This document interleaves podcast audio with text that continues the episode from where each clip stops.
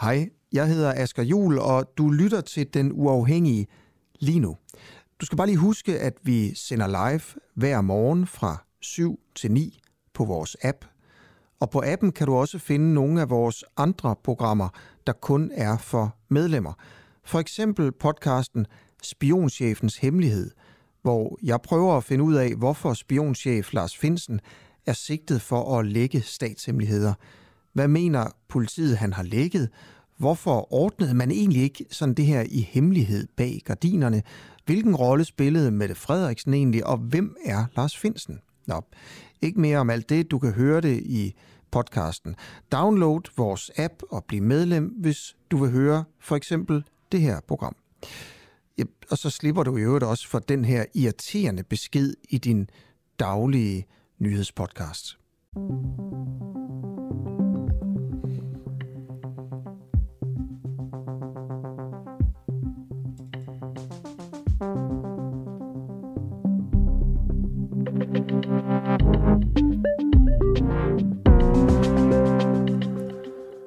Alle former for vold er giftigt og destruktivt. Min opførsel til Academy Awards var uacceptabel, og der er ingen undskyldning. Det er altså øh, Will Smith, den, mest, altså den absolut mest omtalte mand i de seneste fireogtyve timer. Han er ude på Instagram, og så har han simpelthen kommet med en officiel undskyldning. Han skriver også, jeg vil gerne undskylde offentligt til dig, Chris, altså Chris Rock. Det var jo verden, som øh, lavede en joke om Will Smith, kone til Oscarshowet. Hun hedder Jada Pinkett Smith, og, øhm, og hendes frisyr, hun har ikke øh, hår på hovedet, hvilket skyldes, at hun lider af en hudsygdom, der hedder alopecia. Og der har været masser af snak omkring, hvorvidt det her det var et stunt, om det var staged, eller hvad det nu var. Men øh, nu er det altså ret klart, at Will Smith er ude at undskylde, og han skriver en lang besked, hvor han også skriver, jeg gik over stregen, jeg tog fejl, jeg er flov, og min handling afspejler ikke den mand, jeg gerne vil være. Der er ikke plads til vold i en verden af kærlighed og omsorg.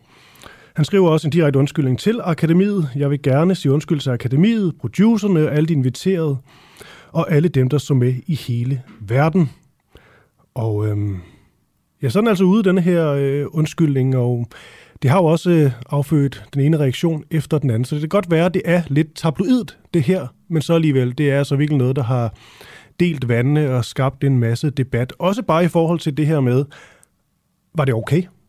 Det er der jo nogen, der synes. Altså det med, at øh, når hans kone får sådan en øh, provokation sendt afsted, og han sidder der ved siden af, så er det faktisk det rigtige at gøre. Gå op som, øh, ja, beskyt hende vel. Øhm, jeg kan sige, der er vel sådan en æresting i det her også, og så gå op og så fysisk lige give ham en, en lussing. Der er så også mange, der har haft denne her holdning, at øh, man kan ikke sige, jeg er imod vold, men. Altså, man skal tage det her men ud af denne sætning. En af dem, der var meget rasende over det her, det var Claus Christensen, øh, chefredaktør på filmmagasinet Eko. Han mente simpelthen, at Will Smith han burde have frataget sin øh, Oscar. Det var også noget, der blev debatteret rigtig meget. Altså det med, han jo ikke blev smidt ud. Han går op, giver Chris Rock en... Øh, en lussing, og øh, derfra råber han af ham fra, øh, fra sin plads, men han blev ikke smidt ud. Og så vinder han så en Oscar for bedste mandlige hovedrolle, og går op og modtager den. Spørgsmålet er, om han simpelthen bare skulle være blevet kylet ud af salen. Vi ser lidt mere på det her i løbet af, af dagens øh, udsendelse. Derudover kan jeg også lige nævne, at der var en anden mand, der talte i nat, og det var altså øh, en talsperson fra, øh, fra Kreml. Derudover så talte Volodymyr det var svært at sige, Zelensky også i, øh, i nat, og han opfordrer i en øh, direkte tale, altså Vesten til at ramme Rusland på, øh, på olie, det sagde han i sådan en video, han lagde op i nat. Han udtalte blandt andet, at, at trods nogle sejre fra det ukrainske militær, så er situationen i Ukraine fortsat meget, meget svær. Og så kommer han altså til med en opsang til de vestlige ledere. Han opfordrer dem til at indføre yderligere sanktioner over for Rusland, blandt andet ved et forbud af import af russisk olie. Men Zelensky sagde så også lidt nedslående, at det altså kun vil ske, hvis Rusland anvender kemiske våben. Og så sagde han, og det var grunden til, at jeg sagde, at det var lidt nedslående, det var fordi, at han lød altså helt øh, opgivende her, at der findes ikke ord for det her.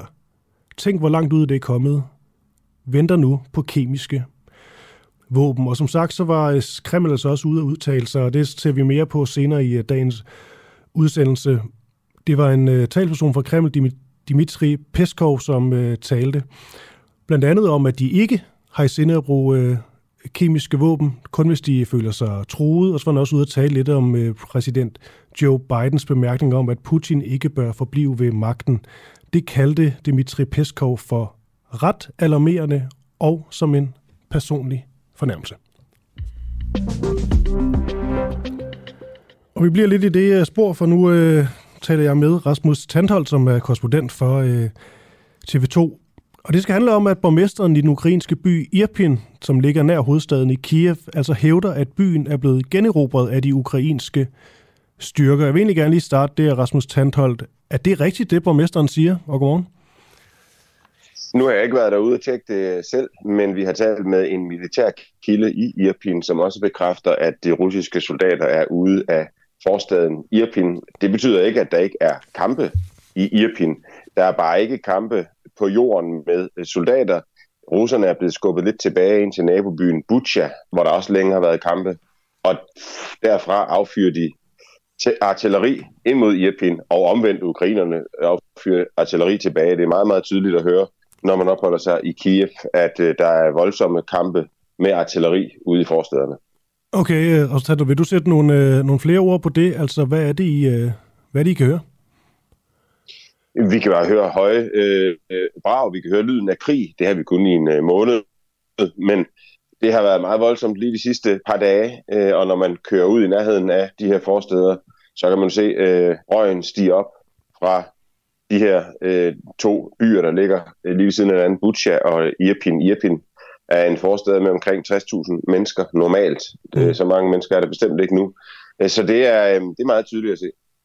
Når man kan høre, at der øh, ja, buller og brag, er det noget, der er ved at gå sådan lidt, øh, groft sagt, lidt øh, hverdag i, der hvor du er? Ja, det kan man godt sige, der. Altså, det er folk vant til at høre. Øh, og... Øh, Nu har jeg selv dækket krig i tyve år, så jeg ved godt, hvordan de forskellige våbentyper lyder. Mm. Men jeg tror også, at den almindelige befolkning er ved at lære, hvornår der er tale om artilleri, som jo ikke nødvendigvis er særlig langt rækkende. Det vil sige, det kan for eksempel, hvis det bliver affyret ud fra en forstad, ikke noget herind til centrum. Og hvornår der er tale om håndvåben, hvornår der er tale om tunge maskingevær, hvornår der er tale om missiler. Så, så det vender folk sig til, og det er jo også sådan, man øh, bør agere i en krig. Altså, der er jo tit nogen, der spørger mig, nej, det må være farligt at være i Kiev. Ja, men det kommer an på, hvor du befinder dig hen. Fordi hvis du ikke kender de forskellige våbentyper, så kan man godt føle, det er meget farligt hele tiden. Ja. Men hvis man kender de forskellige våbentyper og lydene derfra, så ved man også, hvornår det er tid til at være rigtig bekymret, og hvornår det ikke er. Mm. Kan man mærke det på stemningen i Kiev, når sådan en melding om, at, at Irpin øh, formentlig er blevet øh, generobret? Ja, det synes jeg godt, man kan. Øhm, I skal tænke på, Irpin har ligesom været den by, som Rusland de skulle igennem for at komme ind til Kiev. Hvis Irpin faldt, og russerne kom igennem, ja, så ville de være i Kiev. Og øh, det har vi jo ikke set indtil videre, og det var der utrolig mange øh, militære eksperter, som øh, inden krigen forudsagde, at det ville tage få dage, før de var igennem Irpin og inde i Kiev. Og de har tæsket løs på den her by her, bogstaveligt talt, mm. i en måned. Og det er alligevel ikke lykkedes dem at komme igennem. Ikke nok med det, nu er de bliver trængt ud af byen. Så det er en øh, succes, som ikke bare handler om Irpin, det er en succes, der handler om beskyttelsen af hovedstaden Kiev. Mm. Vi har talt med dig tidligere, Rasmus Tantholdt, hvor du lidt fortalte, at, øh, at det der narrativ, man taler om, at Rusland de kom med deres store styrker, og det kun er et spørgsmål om tid, før de ligesom får indtaget de forskellige byer, at det, den købte du ikke helt, fordi at du så bare noget andet. Er det stadig sådan? Ja, det er faktisk øh, fuldstændig korrekt. Altså, jeg så allerede for, ja, det må være tre uger siden nu, at øh, de, øh, de russerne havde meget, meget svært ved at omringe byen. En ting er at, at, at penetrere en forstad og så komme helt ind til øh, centrum med en kolonne af militærkøretøjer. Det er svært. Øh, derfor valgte de på et tidligt tidspunkt at forsøge at omringe byen i stedet for, ligesom de for eksempel har gjort med byen Mariupol i den sydlige del, med større succes, hvis man kan kalde det det, set med russernes øjne, det der sker der. Og, og, held, og der kunne jeg allerede se for, for tre uger siden, at det der med at omringe byen, det er en gigantisk opgave, som russerne fuldstændig havde undervurderet. Man siger i krig, at hvis du skal indtage en fremmed by, så skal du gerne være i hvert fald i antallet af soldater i et styrkeforhold, der hedder en til tre. Altså du skal bruge tre gange så mange soldater til at angribe en by, som til at forsvare den. Når du så samtidig har en by, som i den grad kæmper imod, og som i den grad har moral og kampgejst, som i den grad har noget at forsvare, så vil det nærmere sige, at forholdet skal være en til fem. Mm. Og det har forholdet slet, slet ikke været. Russerne har slet, slet ikke haft nok mandskab. De har ikke haft god nok koordinering. Forsyningslinjerne har været elendige. Kommunikationslinjerne har været elendige. Deres militære materiel, materiel har været nedslidt og dårligt. Øh, og de har bare slet, slet ikke kunne øh, føre øh, krig på en øh, ordentlig måde, samtidig med, at de stod over for en hær, som bruger moderne krigsførsel, som de har lært af Vesten gennem de seneste otte år, og som øh, virkelig, virkelig kæmpede imod. Her til sidst, Rasmus Tantholdt, der er meget, der tyder på, øh, at, øh, at Rusland ligesom sætter, sætter ind andre steder nu, nu i øh, Øst-Ukraine, øh, måske fokuserer mere der. Er der sådan en stemning i Kiev om, at, øh, at det er ved at lykkes det her på Svarbyen? Ej, ikke helt. Altså, øh, det ser ud som om, at russerne er ved at reorganisere sig uden for Kiev og forsøger at få nye styrker ind og nyt materiel, i forhold til at forsøge måske endnu en gang at omringe byen. Men igen må jeg bare sige, at det er ikke umiddelbart noget, der ser ud til at kunne lykkes, og det virker ret utroligt, at de prøver øh, en gang til, medmindre de har noget i ærmet, som, som vi ikke øh, ved noget om.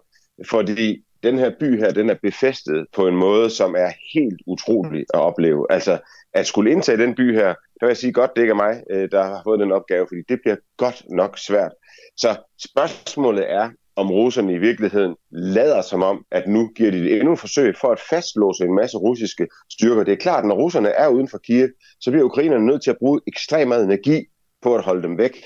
Og når de bruger ekstrem meget energi på det, så kan de jo ikke bruge den energi, for eksempel i den østlige del i området Donbass, mm. som russerne nu siger, de gerne vil indtage. Så man kan sige, at hvis jeg var værnepligtig atten-årig soldat, der blev tvunget i krig, og så finder ud af, at jeg egentlig bare er der som kanonfoder for at narre fjenden øh, her uden for Kiev, fordi øh, de ved godt, de ikke kan indtage den. Det er bare lige for at, at snyde fjenden lidt. Det ville jeg nok være lidt bitter over, hvis jeg skulle miste livet på baggrund af.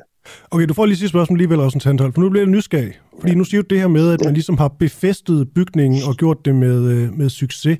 Vil du ikke lige prøve at sætte nogle flere ord på, hvad det rent sådan konkret betyder? Altså, hvad, hvad har man gjort? Jamen altså, jeg kan stå og kigge herud af vinduet, så kan jeg jo se, hvordan øh, frivillige har bygget øh, gader og stræder op med hvide sandsække, som øh, er små befæstninger rundt omkring. Øh, der står det, man kalder panserkryds eller tjekkiske pindsvin, som sådan er jernbaneskinner, man har øh, skåret i stykker, og så bygger man sådan nogle kryds, så kampvognen ikke kan komme igennem, øh, i hver en, en, en port. I, i forskellige bygninger rundt omkring i byen, øh, står der bevæbnede mennesker. Der står mennesker med et lager af molotov-cocktails, de er klar til at, at, at kaste på folk. Så hvis du forestiller dig, at der kører kampvogn ind igennem byen her, så vil de simpelthen blive overdænget med molotov-cocktails. Øh, almindelige mennesker, der øh, står klar til at, at kæmpe nærmest med de bare næver, øh, plus en ukrainsk øh, hær, som jo er eksperter i deres egen by. De kender jo deres by. Mm. De ved, hvor russerne de vil komme ind, hvilke indfaldsveje, der er bedst at beskytte. Så, så de er bare altså, virkelig klar, og de har haft en måned til at gøre sig ultra klar til det her.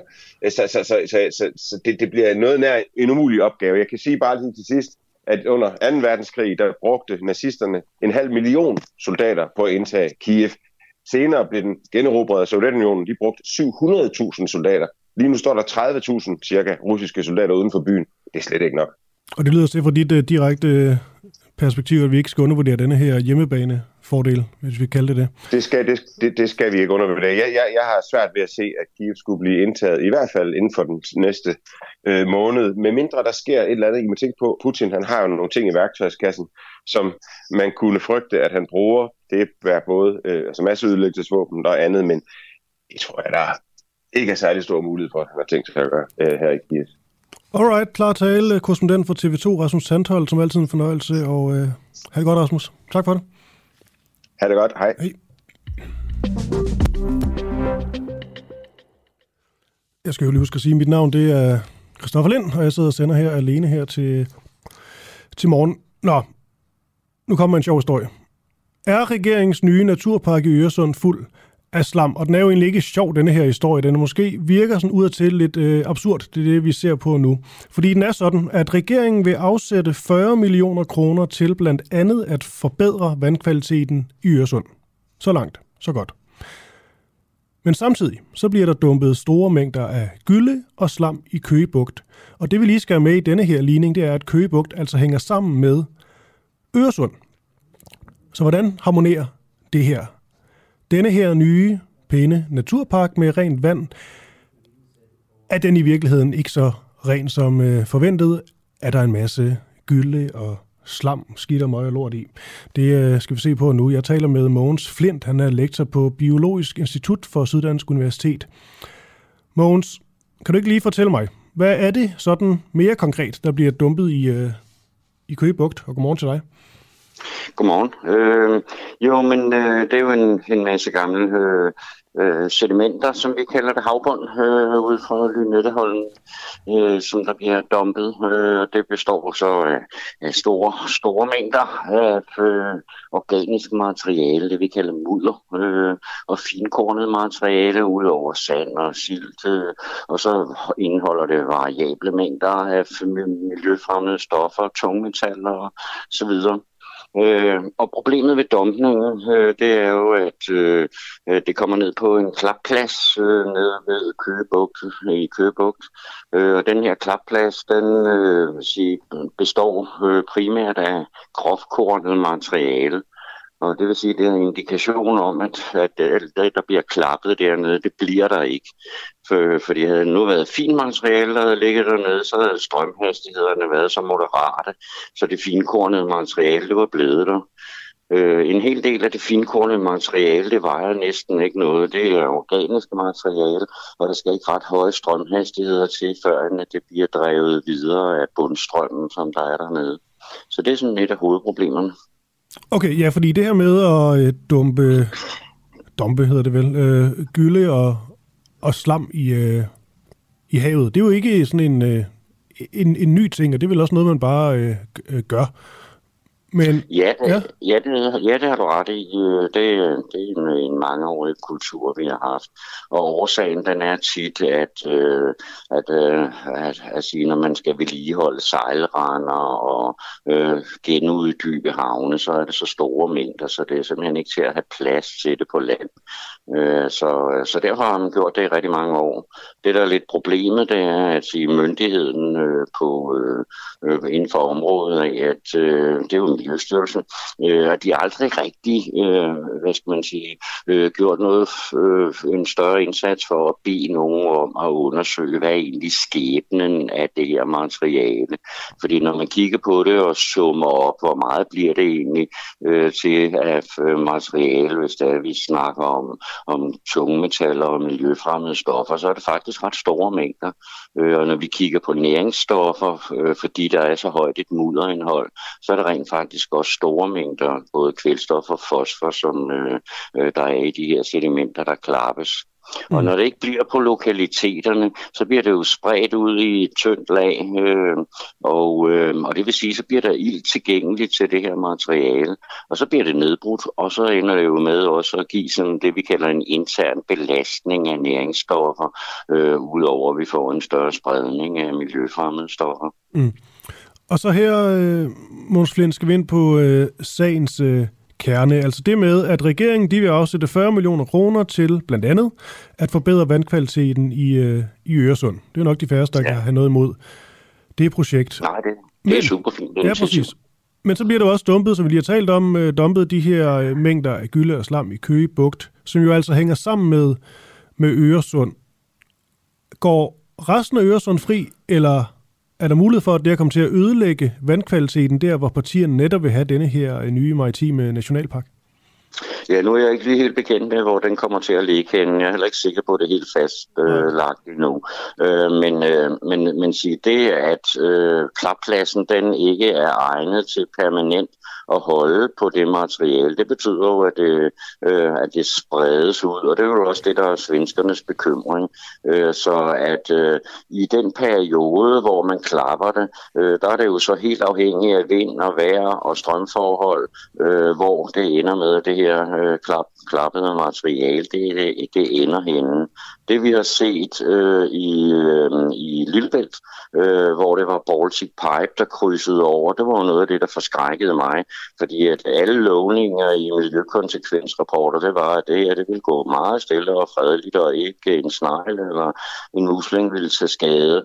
Øh, men rigtig store mængder af det her materiale, det ændrer en faktisk op på de fineste sandstrande og ændrede habitatet der, fordi det er simpelthen ikke de samme dyr øh, og planter, der ender med at, at, at kunne holde ud og, øh, og bo på en mudderbund, øh, som der er, der øh, var på, på sandbundene. Mm. Men, det, men, men det, man kan så sige, der er fordelen nu her, det er, at Miljøstyrelsen har strammet til, sådan så at sådan nogle store øh, klapsager, som de kalder det, øh, at de får kun lov at forløbe uden for vækstsæsonen, altså i vinterperioden, og de skal jo også stoppe nu her om et par dage, ikke? Så at øh, på den måde øh, prøver man så at øh, beskytte naturen. Mm. Er der sådan, hvad synes du, er der noget at være farvet over her, eller skal vi lige se øh, tiden an? Jeg kunne jo rigtig godt øh, have tænkt mig, øh, at myndighederne de havde øh, sat øh, nogle ressourcepersoner til at undersøge, øh, hvad skæbnen rent faktisk ender med at blive ud af det her store mængder, der skal klappes. Ikke? Det er jo ikke en lille sag, øh, den omkring øh, Lynetteholmen. Øh, det er jo over to millioner kubikmeter, så det er jo vældig meget materiale. Øh, så det havde været helt rimeligt, synes jeg, om man havde, havde brugt nogle ressourcer på så at, at have genbesøgt klappladsen og se, hvor meget der var forsvundet. Æh, specifikt af det finkornede materiale og det organiske materiale. Fordi det, det organiske materiale, øh, som øh, der er en meget fin sammenhæng imellem indholdet af organisk materiale i det her havbund, og så indholdet af øh, tungmetaller og øh, selvfølgelig også af næringsstoffer. Mm. Så ja, du er vel... Øh... Du har en sådan skeptisk over for det her, kan jeg godt, kan jeg godt høre, men det er også som om, vi ligesom skal yeah. se tiden an. Ja, se tiden an, det bliver man jo nødt til, når man så laver sådan nogle studier, fordi der pågår i Danmark i disse år, så er der, så er der, så er der temmelig mange øh, kommende øh, rigtig store øh, projekter af den her karakter. Ikke?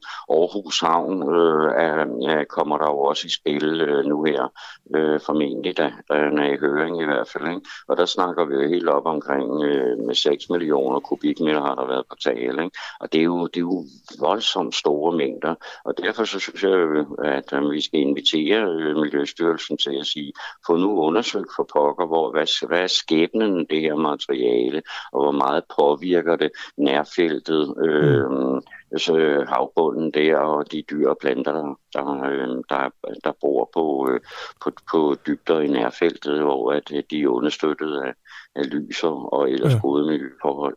Alright, Måns. Vi, øh, yeah. vi skal bare have fat i Miljøstyrelsen, godt høre. Jeg kan dog sige, at i morgen der spørger vi S F's naturordfører Rasmus Nordqvist, hvordan denne her dumpning af slam og etablering af naturpark i Øresund ligesom øh, harmonerer. Så vi tager den skridt for skridt. Men øh, tak fordi du var med her. Du er lektor på Biologisk Institut ved Syddansk Universitet. Ja, yeah, godt. God dag. Farvel. Lige måde.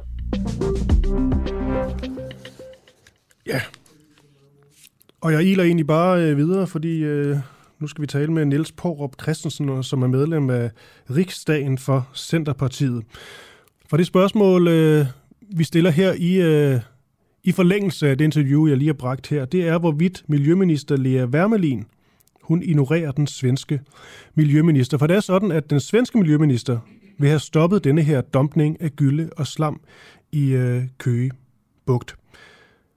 Så Niels Paarup-Petersen... Øh, Lad os bare starte... Nå, han har ikke taget telefonen nu, så det er dumt at stille et, et spørgsmål lige ud. Jeg skal jo sige, at Lea Wermelin har ikke ville stille op til interview endnu. Vi prøver selvfølgelig at få hende, få hende med, men altså sagen er, at den svenske miljøminister vil have stoppet denne her dumpning af gylle og slam i, i Køgebugt. Og spørgsmålet er så, om hun bliver, bliver ignoreret, denne her miljøminister er Lea Wermelin. Men nu taler jeg altså med, nu skulle hun være med, Niels Paarup Christensen, som er medlem af Riksdagen for Centerpartiet. Niels Paarup Christensen, kan du ikke bare lige fortælle mig, hvad for dig at se problemet her er? Og godmorgen.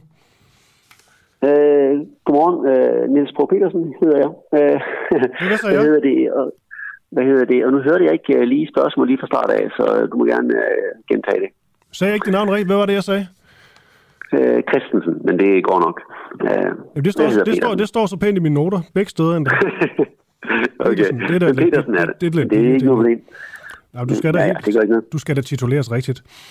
Jamen, altså, mit, uh, mit oplægsspørgsmål var, hvorvidt uh, miljøminister Lea Wermelin, hun ignorerer den svenske miljøminister. For din svenske miljøminister vil jo gerne have stoppet den her dumpning af gylle og slam i uh, Køgebugt. Så vil jeg ja. bare spørge dig, uh, Niels Paarup-Petersen, hvad, uh, hvad problemet er for dig at se?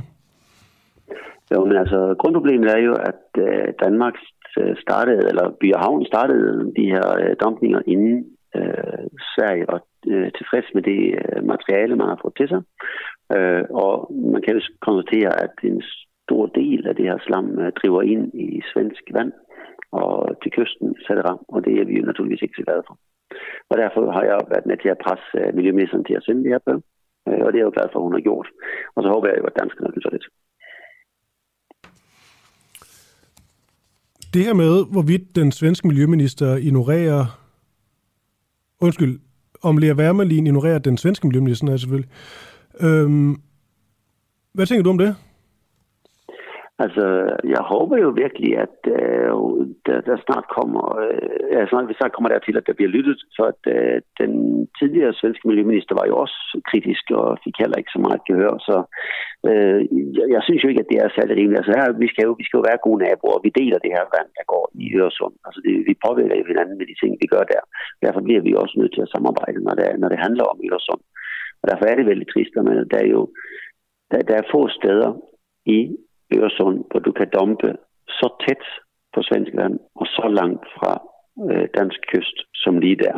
Mm. Og det er klart, at man, øh, hvis du havde en nabo, og du skulle øh, dumpe lidt affald i din egen have, at så ligesom, det gør det sådan, at, at det siver ind til naboen, i stedet for, at øh, det er en til gene for dig, for fremmest er ikke nogen ting, som øh, de fleste skulle være lidt misnøjde øh, med, eller sådan her, at være utilfredse med.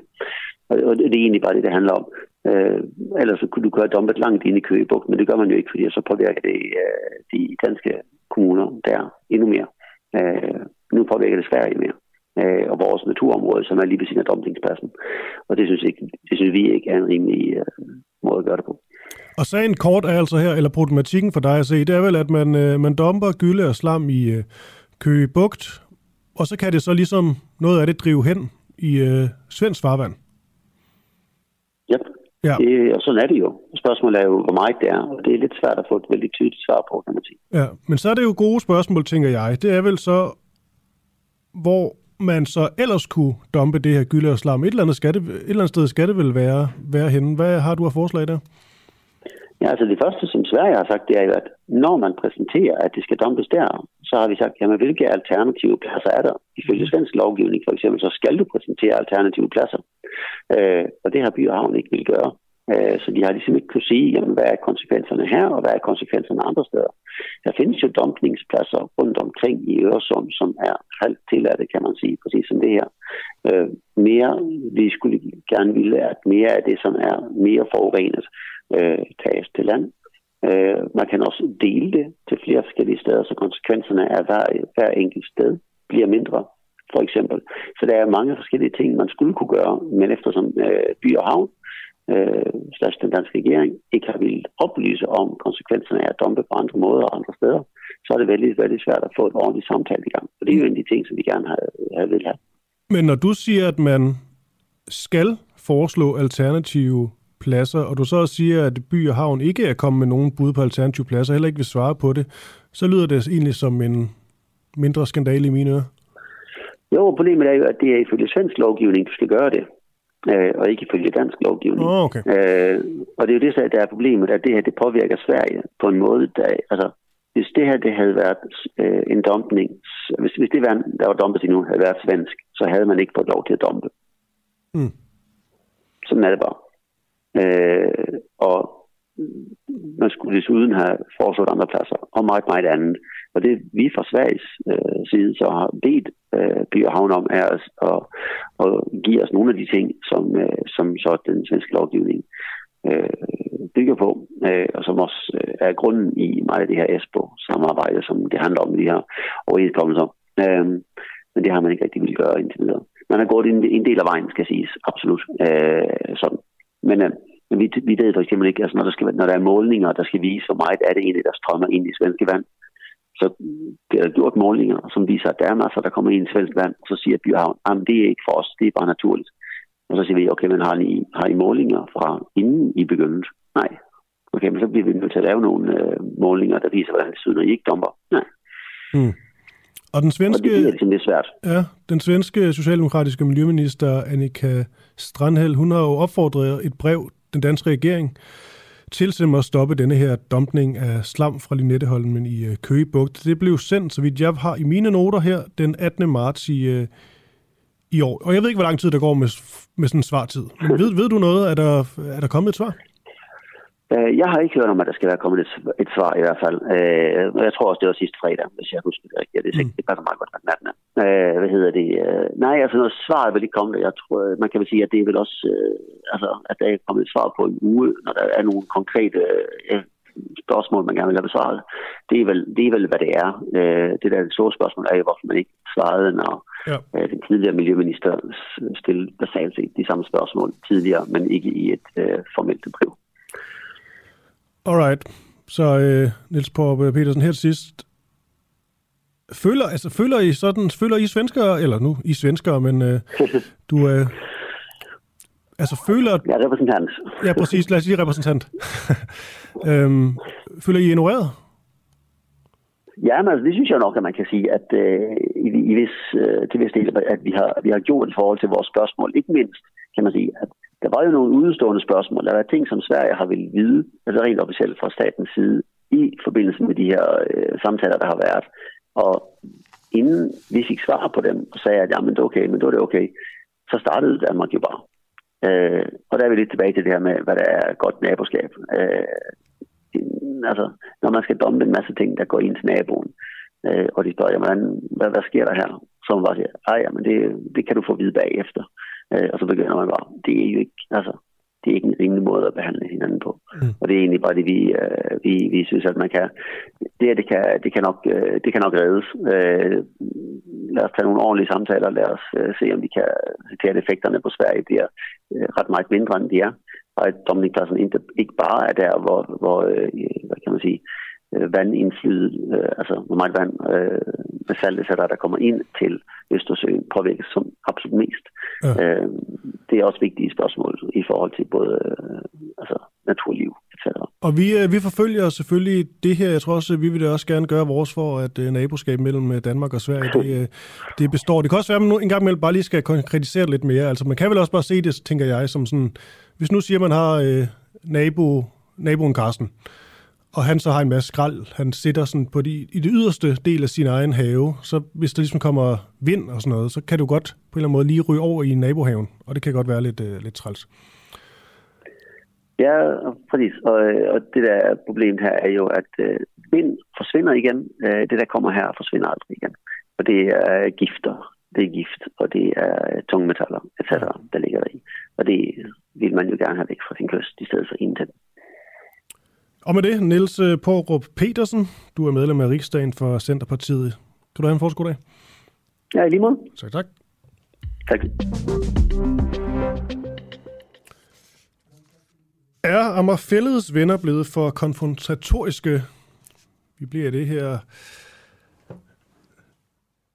naturfaglige spor, skulle jeg til at sige. Fordi en af de absolute frontfigurer bag Amager Fælleds Venner, det er kendiskokken Nikolaj Kirk. Ham kender de fleste jo nok, om ikke andet fra øh, serien Nak og Æd.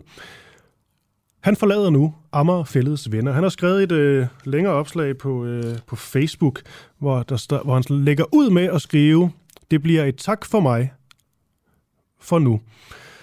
Der skriver han blandt andet, før var politi, politi med os. De smilede, når vi kom. Vi gav modstanderne blomster, og vi samlede unge og gamle. Vi havde vores børn med i forreste række. I den seneste tid er Amager Fælleds Venner langsomt blevet skubbet over i en ny retning. En retning, som er mere en konfrontatorisk linje, som jeg ikke deler. Det er ikke min kamp, og det er ikke den vej, jeg ser, at Amager Fælleds Venner burde gå. Jeg taler nu med, ikke Nikolaj Kirk, men med Knud Erik Hansen, som er talsperson for netop Amager Fælleds Venner. Har øh, Nikolaj Kirk ret i, at øh, Amager Fælleds Venner er blevet for øh, konfrontatoriske, synes du? Godmorgen. Så Kom, kan du lige, din første sætning forsvandt lige. Vil du tage den igen? Ja, jeg tager den gerne igen. Vi er inde nu. Yes. Godt. Jamen, vi har jo nu i Amager Fælleds Venner i seks år øh, skabt en rigtig bred opbakning. Og den opbakning, den bygger på, at vi, vi fortæller om naturen, vi har skarpe argumenter, vi går, vi går, går til kommunen, vi laver de, kreative demonstrationer, som får rigtig bred støtte. Og det gør konfrontation eller sammenstød med politi. Det, det skaber ikke bred støtte. Så, så når man folk så ikke kan kende forskel på, om, hvad, hvad, om det er Amager Fælleds Venner eller andre, der laver det, jamen så klart, så mister vi noget af den opbakning, som Amager Fælleds Venner har.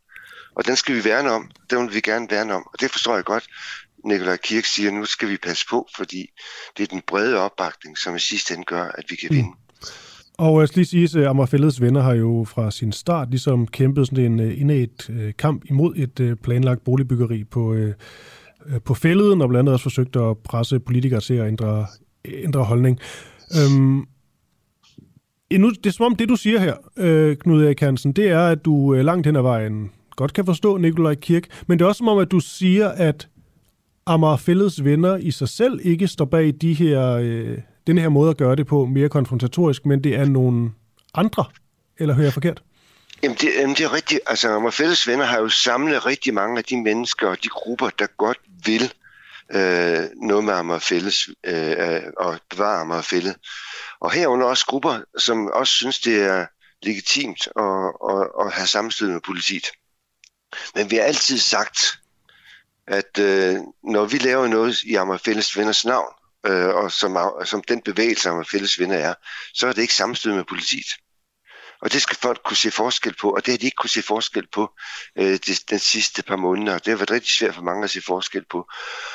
Og derfor betyder det så, at folk siger, at det der sker, når der er sammenstød med politiet, det står Amager Fælleds Venner måske bag, men det gør vi. Det gør vi ikke. Vi har ikke været med i de sammenstød, der har været med politiet. Vi har været derude, men vi har ikke været med i sammenstød med politiet. Hvem er det, hvem er det så, der har været i de her sammenstød med politiet? Jamen, der er jo rigtig mange. Der er jo forskellige organisationer, der står bag. Altså, øh, det tror jeg, de, de selv står op og stige. Det, det gør de også gerne, for de står ved det, de gør. Øh, men det, det, der, det, der er væsentligt, det er, at der er en hel del, der... Og på en måde kan jeg godt forstå det. Jeg synes, at vi, vi skal jo gøre noget, fordi det er jo grufuldt, det kommunen laver. Øh, men det er ikke Amager Fælleds Venner. Men du der, har stå, der har haft sammenstød med politiet. Okay. Er der ikke en, så er der ikke en eneste af dem, der har haft sammenstød med politiet, som kan tilknyttes til Amager Fælleds Venner? Jo, vi, har, vi arbejder jo rigtig meget sammen. Uh, vi arbejder også sammen med nogle af dem, der har sammenstød med politiet uh, på rigtig mange områder. At der er en masse steder, hvor, hvor vi kæmper sammen. Altså. Men netop der, hvor der er sammenstød med politiet, der er Amager Fælleds Venner ikke med. Nej, men jeg siger jo heller ikke, det er sådan en... Øh, ja. Eller prøver at få til at lyde, som om det er sådan en, en generel ting for Amager Fælleds Venner, men jeg stusser på over den formulering, fordi tror du, tror du ikke, at jeg vil kunne finde en eneste fra Amager Fælleds Venner, som har øh, haft en konfrontation med, med politiet? Jo, det kan du da sagtens finde. Nå? Altså, jamen det, det, jamen det, altså du, der er jo folk... Amager Fælleds Venner er jo en bred organisering. Okay. Vi har jo fireogtredive tusind i vores gruppe. Men så er det også jer? Det, nej, fordi Amager Fælleds Venner er... Vi har organiseret således, at, at det, der sker i Amager Fælleds Venner, det, det, det samordnes i, det, vi, i en gruppe, der, har, der tager beslutninger om, hvad der Amager Fælleds Venner står for. Og det har vi ansvar for. Uh, og der er der også nogen med, som godt vil have sammenstød med politiet. Men, men når de laver de sammenstød med politiet, så er, det, så er det i deres egen navn. Det er ikke, hvor, det er ikke Amager Fælleds Venners navn. Og vi har jo rigtig meget til fælles. Det, også dem, der laver sammenstød med politiet, har vi jo rigtig meget til fælles med. Jamen, vi laver demonstrationer sammen. Fredelige demonstrationer sammen. Så vi laver en rigtig mange ting uh, sammen. Men lige præcis der, når der er sammenstød med politiet, så er det, så er det ikke Amager Fælleds Venner. Det er ikke dem, der står, det er ikke os, der står for det. Hvad hvis de, dem, der har lavet sammenstød med politiet og måske går over grænsen, i hvert fald bliver meget konfrontatoriske, hvad hvis de siger til politiet, at vi er med i Amager Fælleds Venner? Ikke, den, ikke de handlinger der, for det, dem, står, dem står Amager Fælleds Venner ikke bag. Altså man kan jo godt være med i en organisation. Du kan jo sagtens være med i en forening. og, og fungerer fint inden for den foreningens rammer. Og så går du ud på gaden og så laver noget andet bagefter, så er du uden for den foreningens rammer. Mm. Men føler, det, føler du trods alt et, øh, et medansvar? Nej, fordi vi... Nej, hvad, jeg, nej men, undskyld, det forstår jeg ikke. Altså. Jeg tænker jeg bare, at de ville vel ikke være der, havde været der i første omgang, hvis det ikke var Amager Fælleds Venner.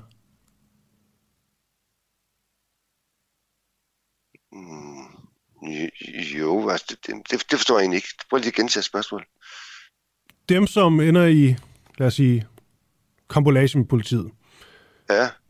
De vil også blive vækket af Amager Fælleds Venner, og grunden til, at de overhovedet kæmper ude på fælleden, det er vel Amager Fælleds Venner. Det er blevet så stor et, en organisation, som, som laver sådan en, en fælles kamp. Så jeg tænker bare, der er vel et form for medansvar, for de vil vel ikke være på fælleden og kæmpe, hvis det ikke var for Amager Fælleds Venner?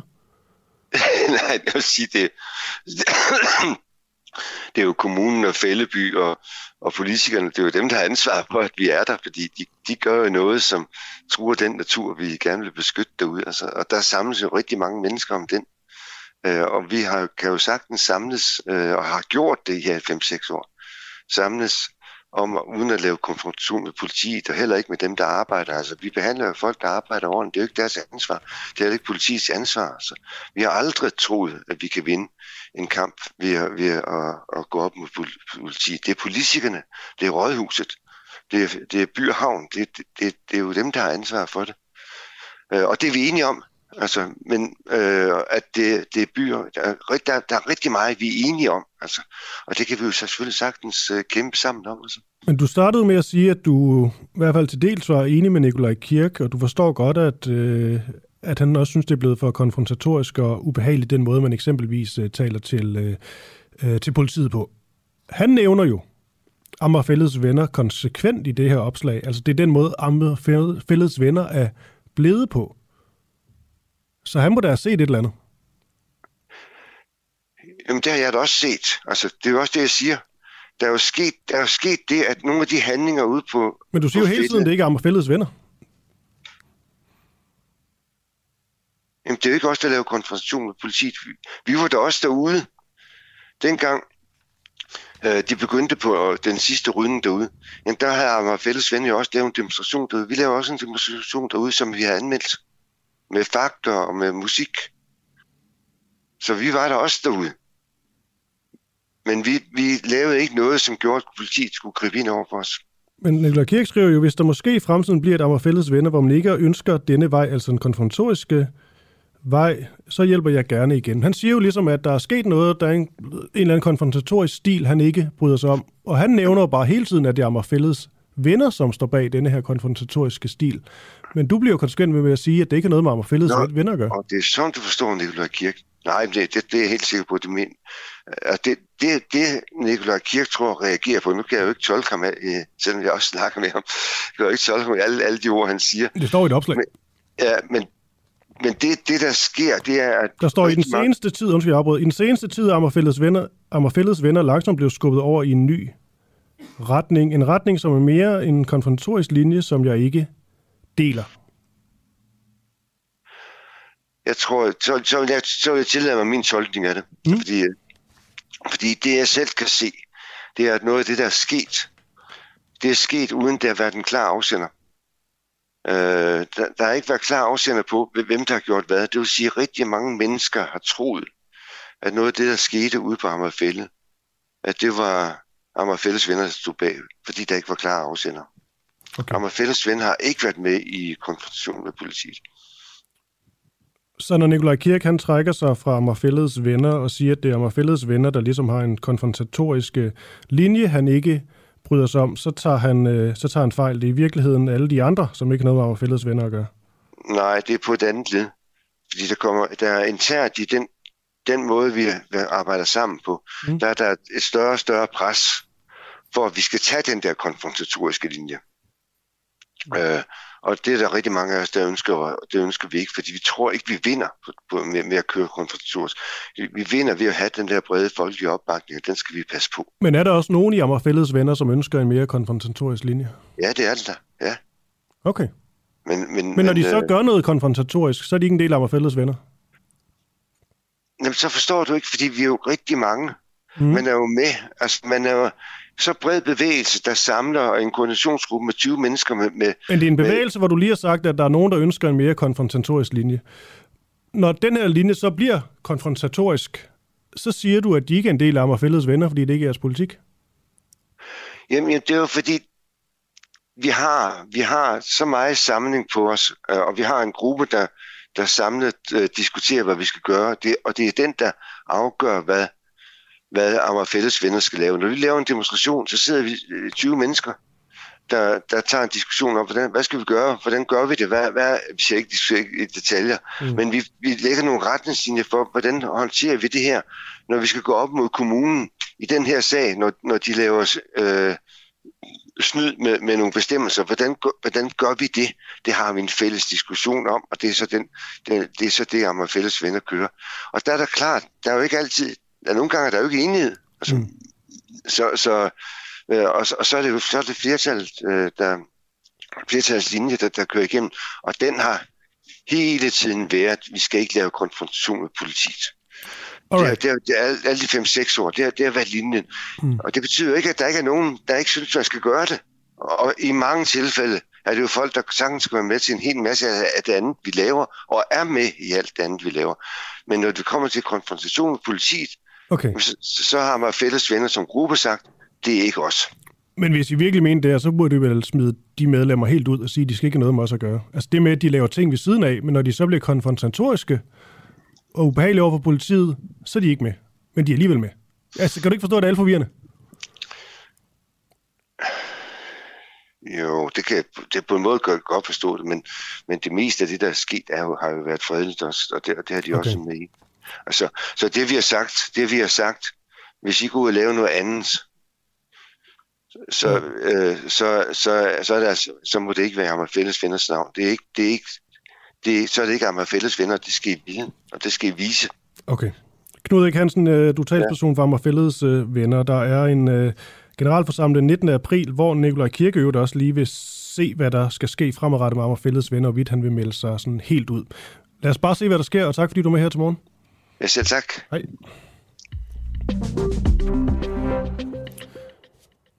Støtter Danmarks, støtter Danmark, undskyld, Putins nære ven, der bliver kaldt for Stålkongen. Han er simpelthen øh, Ruslands fjerde rigeste oligark, altså god for, han er multimilliardær simpelthen. Han hedder Vladimir Lisin og ejer den fabrik, der hedder Dansteel for to komma tre milliarder kroner. Det er på sådan et stålvalseværk i øh, Frederiksværk. Jeg skal lige huske at sige, det er mediet Danwatch, som altså har lavet en oversigt over, hvilke af Putins oligarkvenner, som opererer i Danmark. Og det sætter vi fokus på i øh, det næste stykke tid her af dagens program. Altså det her med, at vi simpelthen har en, øh, en russisk multimilliardær og såkaldt stål, stålkonge, som opererer i øh, Danmark, nærmere bestemt i Frederiksværk. Vi skal også senere tale med øh, nogle medarbejdere om, hvorvidt det vil, de vil sige op, og med øh, tre F's øh, næstformand i, øh, i Frederiksværk. Og det drejer sig om denne her fabrik, der hedder Dansteel. Nu kan jeg lige hurtigt sige uh, godmorgen til Torsten Schack Pedersen. Han er erhvervsordfører fra, uh, fra Venstre. Og Torsten, lad os bare kaste os ud i det. Skal sådan en stålkonge her, altså oligarken Vladimir Lisin, smides ud af stålvalseværket i Frederiks, Frederiksværk, hvis det står til dig? Og godmorgen. Altså, hvis det stod til mig, så tror jeg, der er rigtig mange ting, øh, vi skulle gå rigtig hårdt til, men vi skal jo gøre det her klogt og fornuftigt. Øh, og derfor er det det bedste, vi kan gøre, det er at gøre det i, i fællesskab med vores øh, kollegaer i, øh, i E U og, og hele den vestlige verden, så det er samlede sanktioner. Og jeg synes jo, det positive ved E U og, øh, og den frie verden i den her ulykkelige situation med øh, Ruslands invasion, det er, at aldrig har været så virkningsfulde. Og det er det spor, øh, der er det allerstærkeste, når vi gør tingene i, øh, i fællesskab. Så man kan ikke bare øh, kyle ham ud, groft sagt? Jeg håber jo, at vi kan få lavet sanktioner i fællesskab, der er så hårde, at, øh, at vi rammer russiske interesser øh, mest muligt. Men øh, selvom man kunne være fristet af dansk enegang, så må man bare ligesom sige, hvad er det, der virker bedst, og det er, at vi, at vi gør det i, øh, i fællesskab. Man kan sige, at i forhold til den konkrete virksomhed, mm. så betyder de øh, sanktioner, der jo allerede er indført, at det ikke er muligt at trække øh, penge fra virksomheden øh, tilbage til Rusland.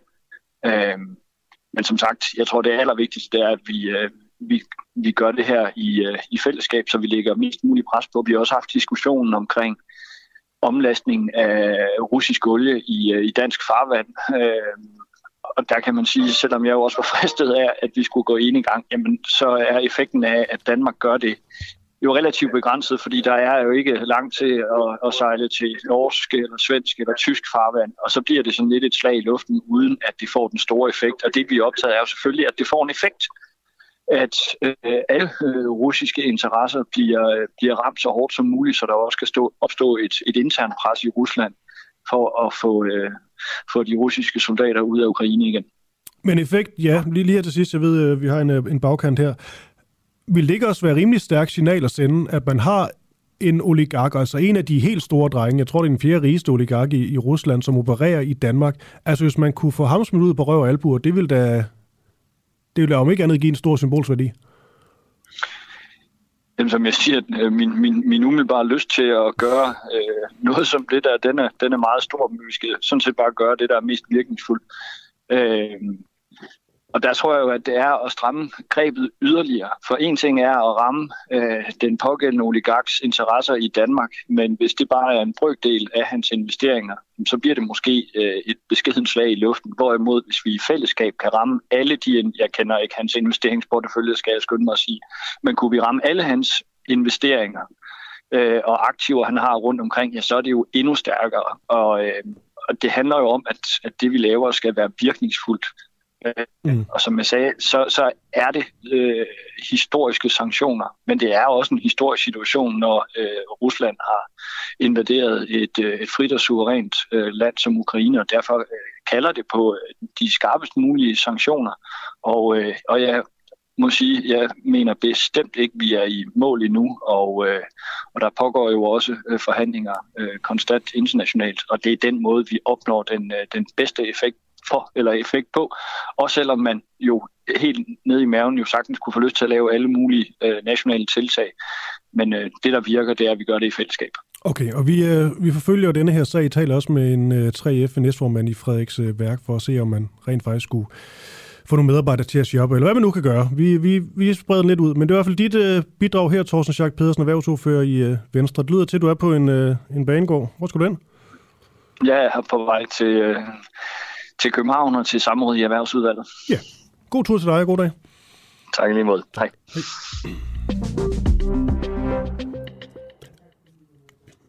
Man kan jo selvfølgelig sms ind. Det tror jeg helt, jeg har glemt at sige. På tolv femogfyrre skriv du og mellemrum din besked. Altså tolv femogfyrre du og mellemrum din besked. Man kan også gå ind på Facebook, hvor vi sender og øh, kommenterer der i feltet. Og klokken den er blevet syv tooghalvtreds. Mit navn det er Kristoffer Lind, og jeg sender for jer her til, øh, til morgen. Og vi stiller spørgsmålet. Støtter Danmark Putins nære ven, den såkaldte stålkonge, som altså er Ruslands fjerde rigeste oligark? Det er altså mediet Danwatch, skal vi huske at sige, som har lavet en oversigt over, hvilke af Putins oligarkvenner, som opererer i Danmark. Og det viser sig, at på stålvalseværket Frederiksværk, der omsætter denne her stålkonge Vladimir Lisin, der ejer fabrikken Dansteel, for to komma tre milliarder kroner. Nu kan nu tale med Jonathan Tybjerg, som, Tybjerg, undskyld, som er journalist på netop øh, Danwatch og med til at grave denne her historie frem. Og Jonathan, øh, først og fremmest øh, godmorgen til dig om et kort øjeblik, får jeg at vide. Det jeg egentlig gerne vil, vil spørge Jonathan Tybjerg om, det er simpelthen bare at få nogle flere øh, få noget mere fakta på denne her historie. Altså, hvor meget er han involveret i det her? Hvor meget dækker det i forhold til hele hans store portefølje, må vi gå ud fra, som uh, Torsten Schack Pedersen, erhvervsordfører for Venstre, også lige uh, nævnte det her. Altså, vil det overhovedet ændre noget, hvis man uh, ligesom får ham ja, kølet ud på røv og albuer, eller vil han bare arbejde videre i Norge, eller hvad det nu kan være? Men Jonathan Tybjerg, lad os starte her. På hvilke punkter nyder denne Vladimir Lisin godt af sine aktiviteter i, uh, i Danmark? Jamen, han har jo en øh, kæmpestor stålforretning, som ligesom er bygget op om, at han transporterer stål ud af ud af, hvad det hedder, ud af Rusland, som så ender på forskellige stålvalseværker rundt omkring i Europa, hvor det så bliver videreforarbejdet. Um, så det er jo ligesom en del af et stort netværk, kan man sige for ham, uh, men han tjener, tjener gode penge på, på stålvalseværket i Danmark. Han er jo det, er jo det eneste, hvad det hedder, stålvalseværk, vi, vi har her i landet, så, så han sidder lidt på et monopol der også, kan man sige. Ja. Altså, så det du siger, det er, at han nyder vel godt af sine aktiviteter i, øh, i, i Danmark. Kan du nævne sådan? Mm.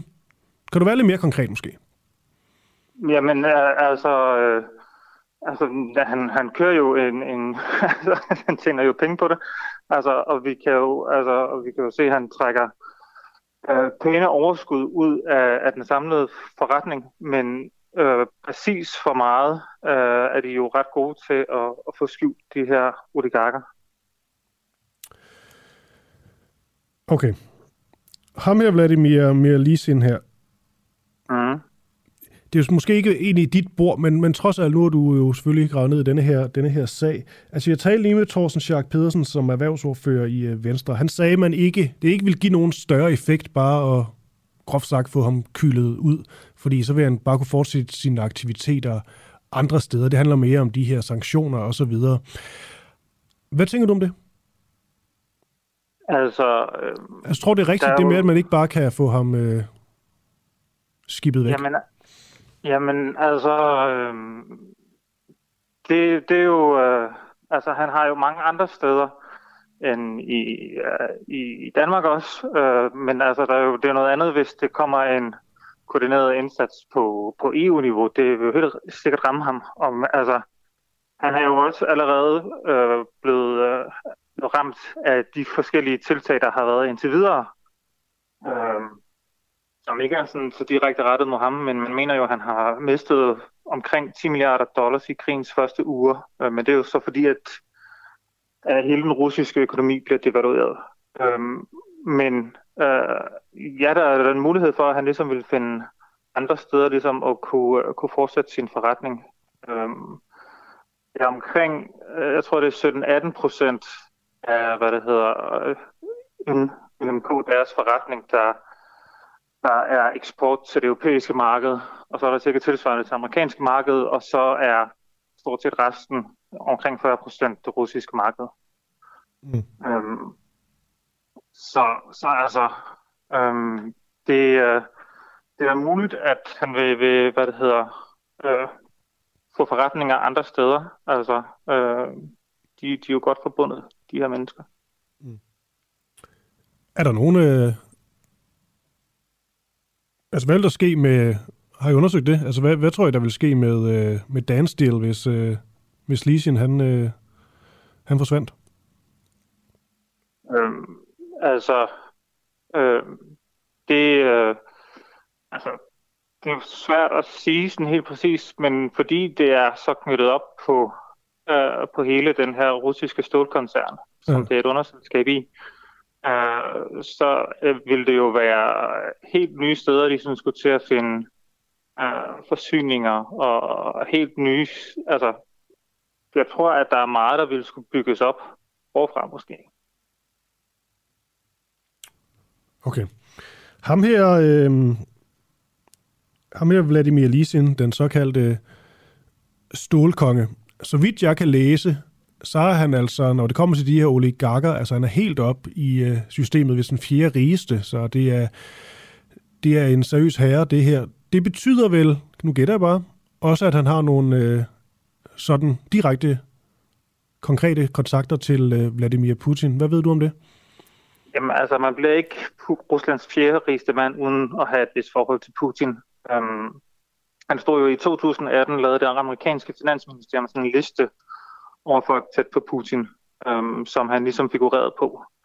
Uh, og tidligere så har han også været Putins indgang til, til Danmark. Han har stået i spidsen for russiske erhvervsdelegationer til Danmark, og så har han været formand for Russia Danish Business Forum. Um, så er han medlem af noget, der hedder Russian Union of Industrialists and Entrepreneurs. Uh, kalder man ofte for Union of Oligarchs, uh, og det er sådan en gruppe af de her magtfulde uh, erhvervsmænd, som uh, ofte mødes med Putin. Øhm, og man har de senere år kunne se, hvor han ligesom udtaler sig øh, efter møder, hvor han er blevet orienteret af Putin om for eksempel Ruslands forhold til Vesten. Mm. Men der har også været situationer, hvor at de har været lidt på, på clinch med hinanden de senere år. Blandt andet så øh, vil øh, hvad hedder, Putin hæve øh, skatterne øh, for, på blandt andet øh, stålindustrien, øh, hvilket han har ud, udtalt sig kritisk i forhold til øh, Lisin. Okay. Nå, det tror jeg slet ikke, man måtte. Men, øh... Nej, men der var også øh, ja.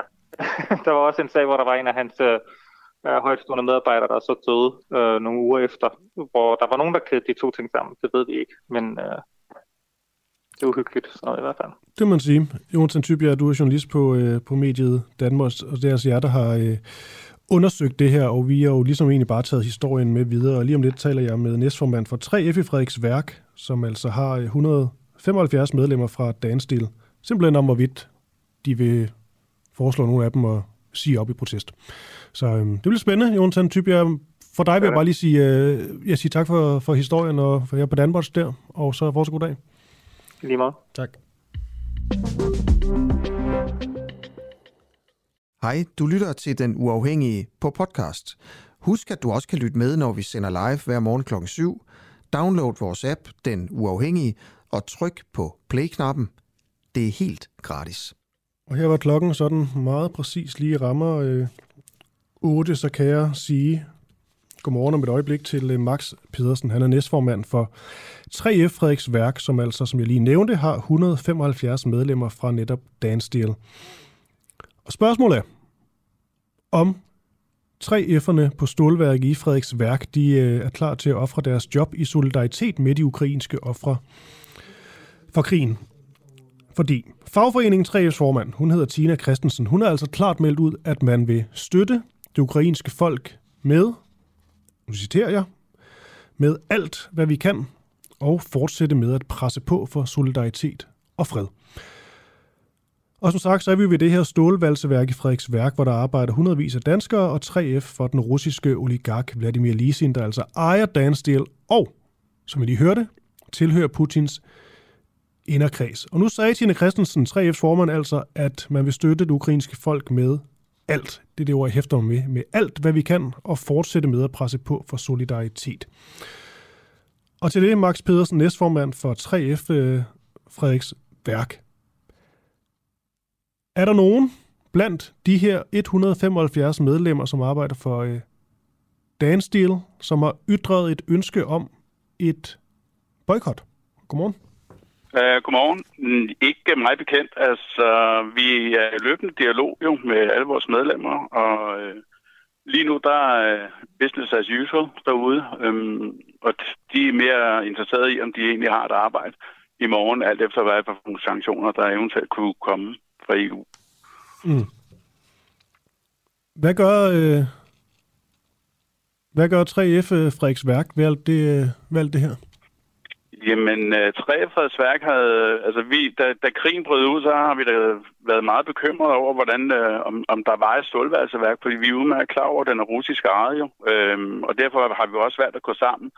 En samlet fagbevægelse. Vi havde øh, tre F og H K og Teknisk Landsforbund og Metal og øh, Dansk Elforbund. Vi gik simpelthen i dialog med jobcentre og uddannelsesinstitutioner for ligesom at sige, hvad kan vi gøre, hvis der er, at... Øh, værket helt eller delvis måtte lukke ned, øh, hvis der var øh, kom nogle sanktioner, som vi ikke er herre over.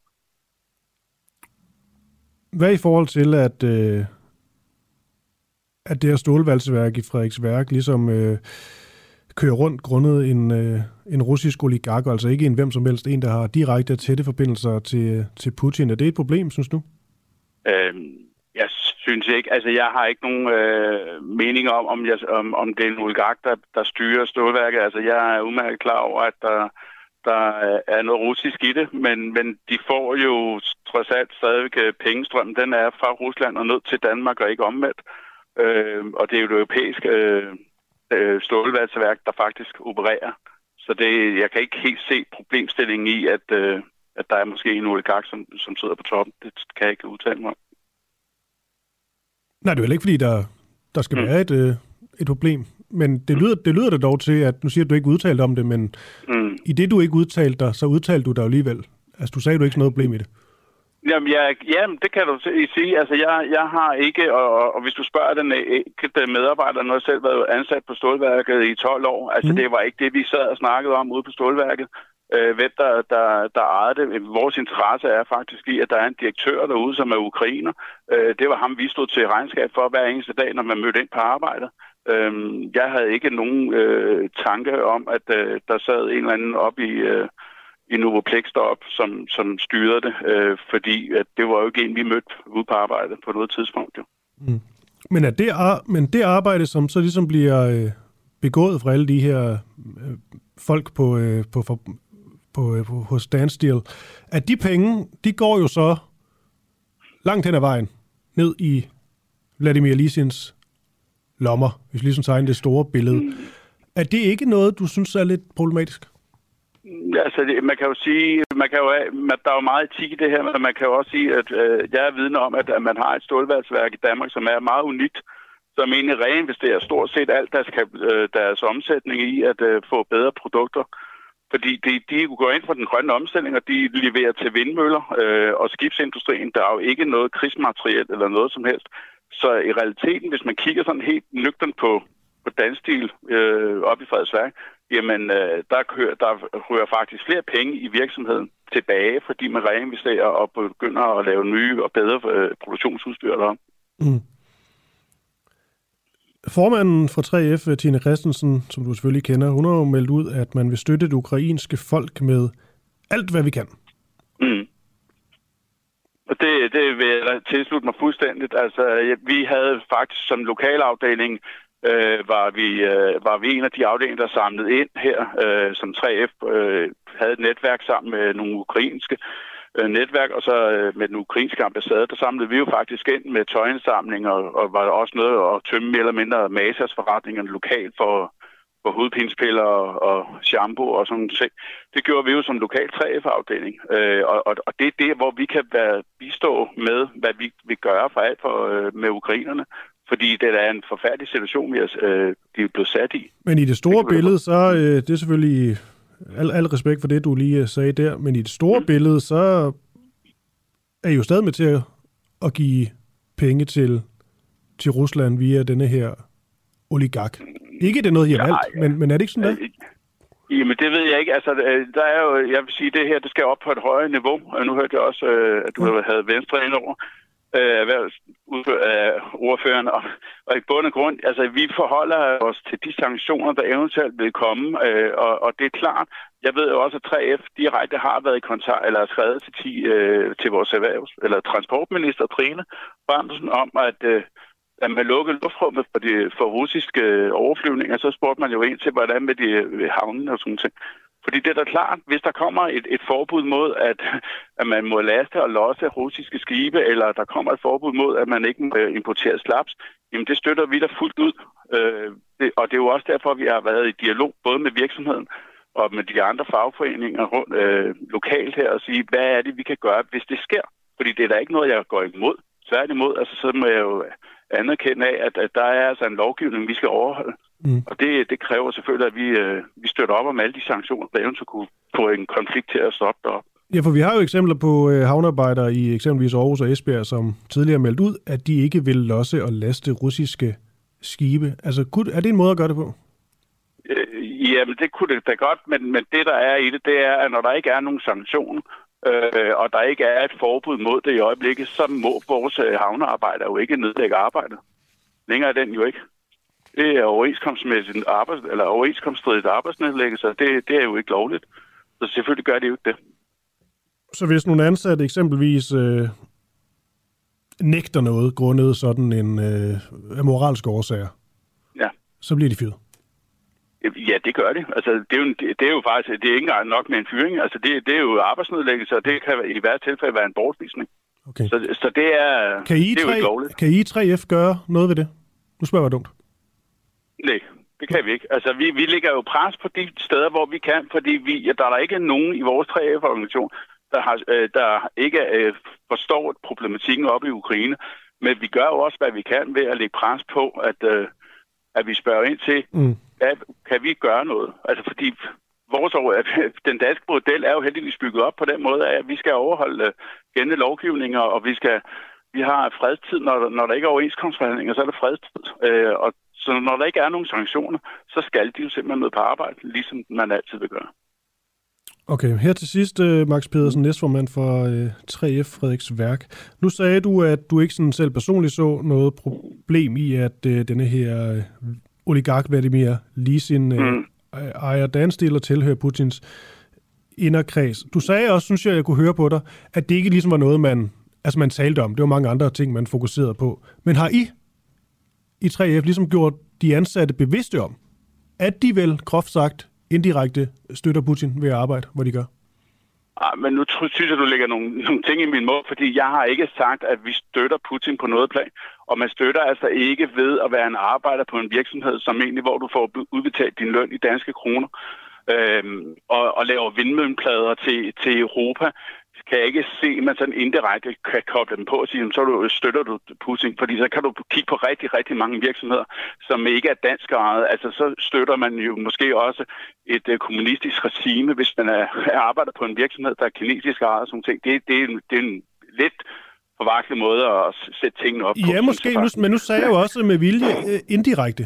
Og det er jo ikke, fordi mm. jeg fælder nogen dom her, men jeg siger bare, at det miljø, vi har lige nu, mm. der er, skal man vel gøre så nogle af de tanker, altså hvis man arbejder for Carlsberg, skal man også gøre sig de tanker, om det egentlig er etisk øh, forsvarligt, øh, eksempelvis? Jo, det, jamen det, det er da klart, at hver ikke må jo have, have sin etik i, og så simpelthen sige, jamen er det her noget, altså jeg synes bare, altså så er der rigtig, rigtig mange danske arbejdere, inklusive måske også jer journalister, som måske skal kigge lidt ind af, hvis man peger fingre af en ting, så er der jo så heldigvis tre fingre, der peger ind mod en selv, og sige, vi bliver jo nødt til ligesom at og altså, hvis man kan se sig selv i spejlet om morgenen, så kan man sige, ved du hvad, det her, det har jo intet, jeg er jo ikke skyld i, at der er en geopolitisk øh, situation oppe i Ukraine.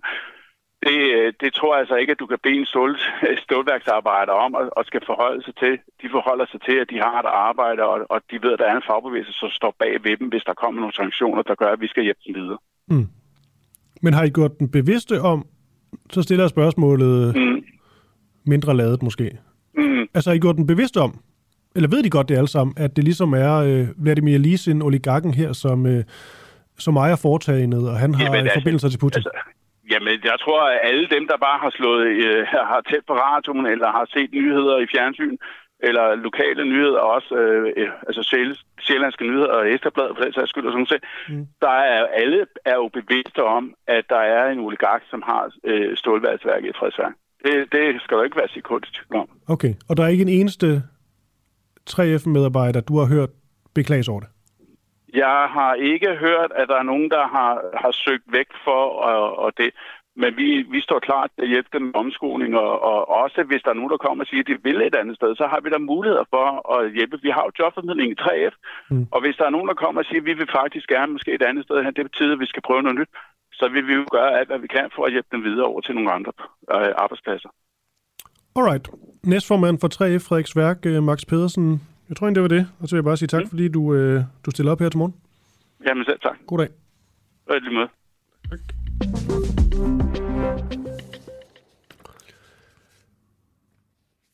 Jeg tror lige, vi, øh, vi kan hurtigt kan nå en, øh, en enkelt lille nyhed, fordi det var sådan, at, øh, at både øh, Zelensky, præsidenten for Ukraine, han, var, øh, han talte i, øh, i nat dansk øh, tid. Blandt andet, øh, hvor han sagde, at øh, han mente, man skulle lukke af for import af russisk øh, olie, men jeg frygter også, at der ikke er nogen, der turde gøre det, medmindre at det endte i kemiske våben osv. Men så var talsmanden for Kreml i Moskva, Dimitri Peskov, også ude og udtale sig. Og han sagde blandt andet, at Rusland kun vil bruge atomvåben, hvis landets eksistens er i fare. Han sagde også, uanset hvordan operationen i Ukraine ender, er det ikke en grund til at bruge atomvåben. Vi har et sikkerhedskoncept, der meget tydeligt siger, at kun hvis der er en trussel mod statens eksistens i vores land, kan vi og vil vi rent faktisk bruge atomvåben til at eliminere truslen. Så talte han også lige kort, Dimitri Peskov her, talsmand for, øh, for Kreml i Moskva, om Joe Bidens bemærkning om, at Putin ikke bør forblive ved magten i øh, Rusland. Og den kaldte han både for ret alarmerende og også som en personlig fornærmelse.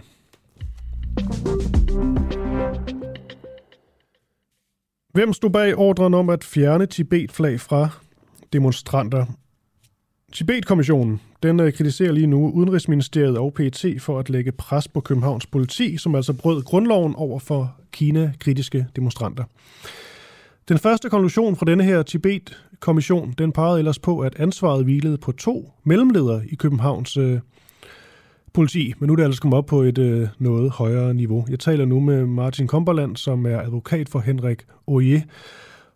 Og øhm, Henrik Oje her, han fik altså ansvaret for øh, politiets lovbrud over for de her Kina-kritiske demonstranter i to tusind og tolv, og i den forbindelse blev han også hjemsendt. Men det er som om det hele har billedet er, mudret, er blevet lidt mere mudret, det ændrede sig lidt. Men lad os bare lige starte, øh, Martin, med Henrik Oje, hvad det rent faktisk er, han har gjort sig øh, skyldig i. Og godmorgen.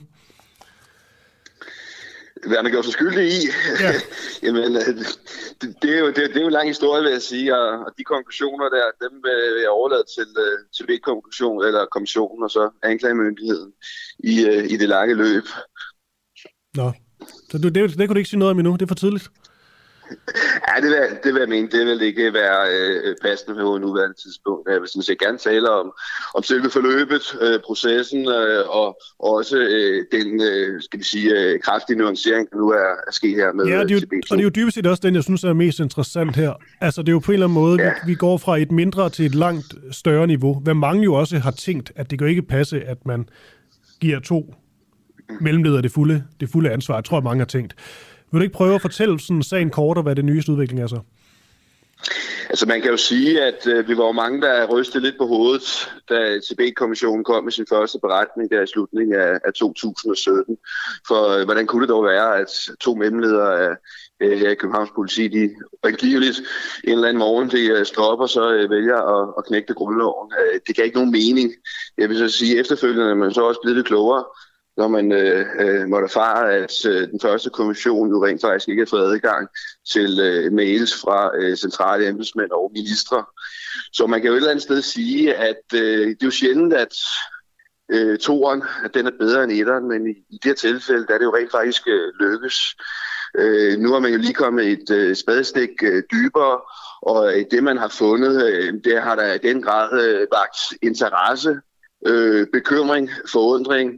Og øh, med de konklusioner, der nu også er kommet fra øh, T B to, der må man jo sige, at der er der i hvert fald nogle øh, myndigheder og enkelte personer, øh, som jeg ikke vil gå i detaljer med, som står tilbage i hvert fald med, med et forklaringsproblem.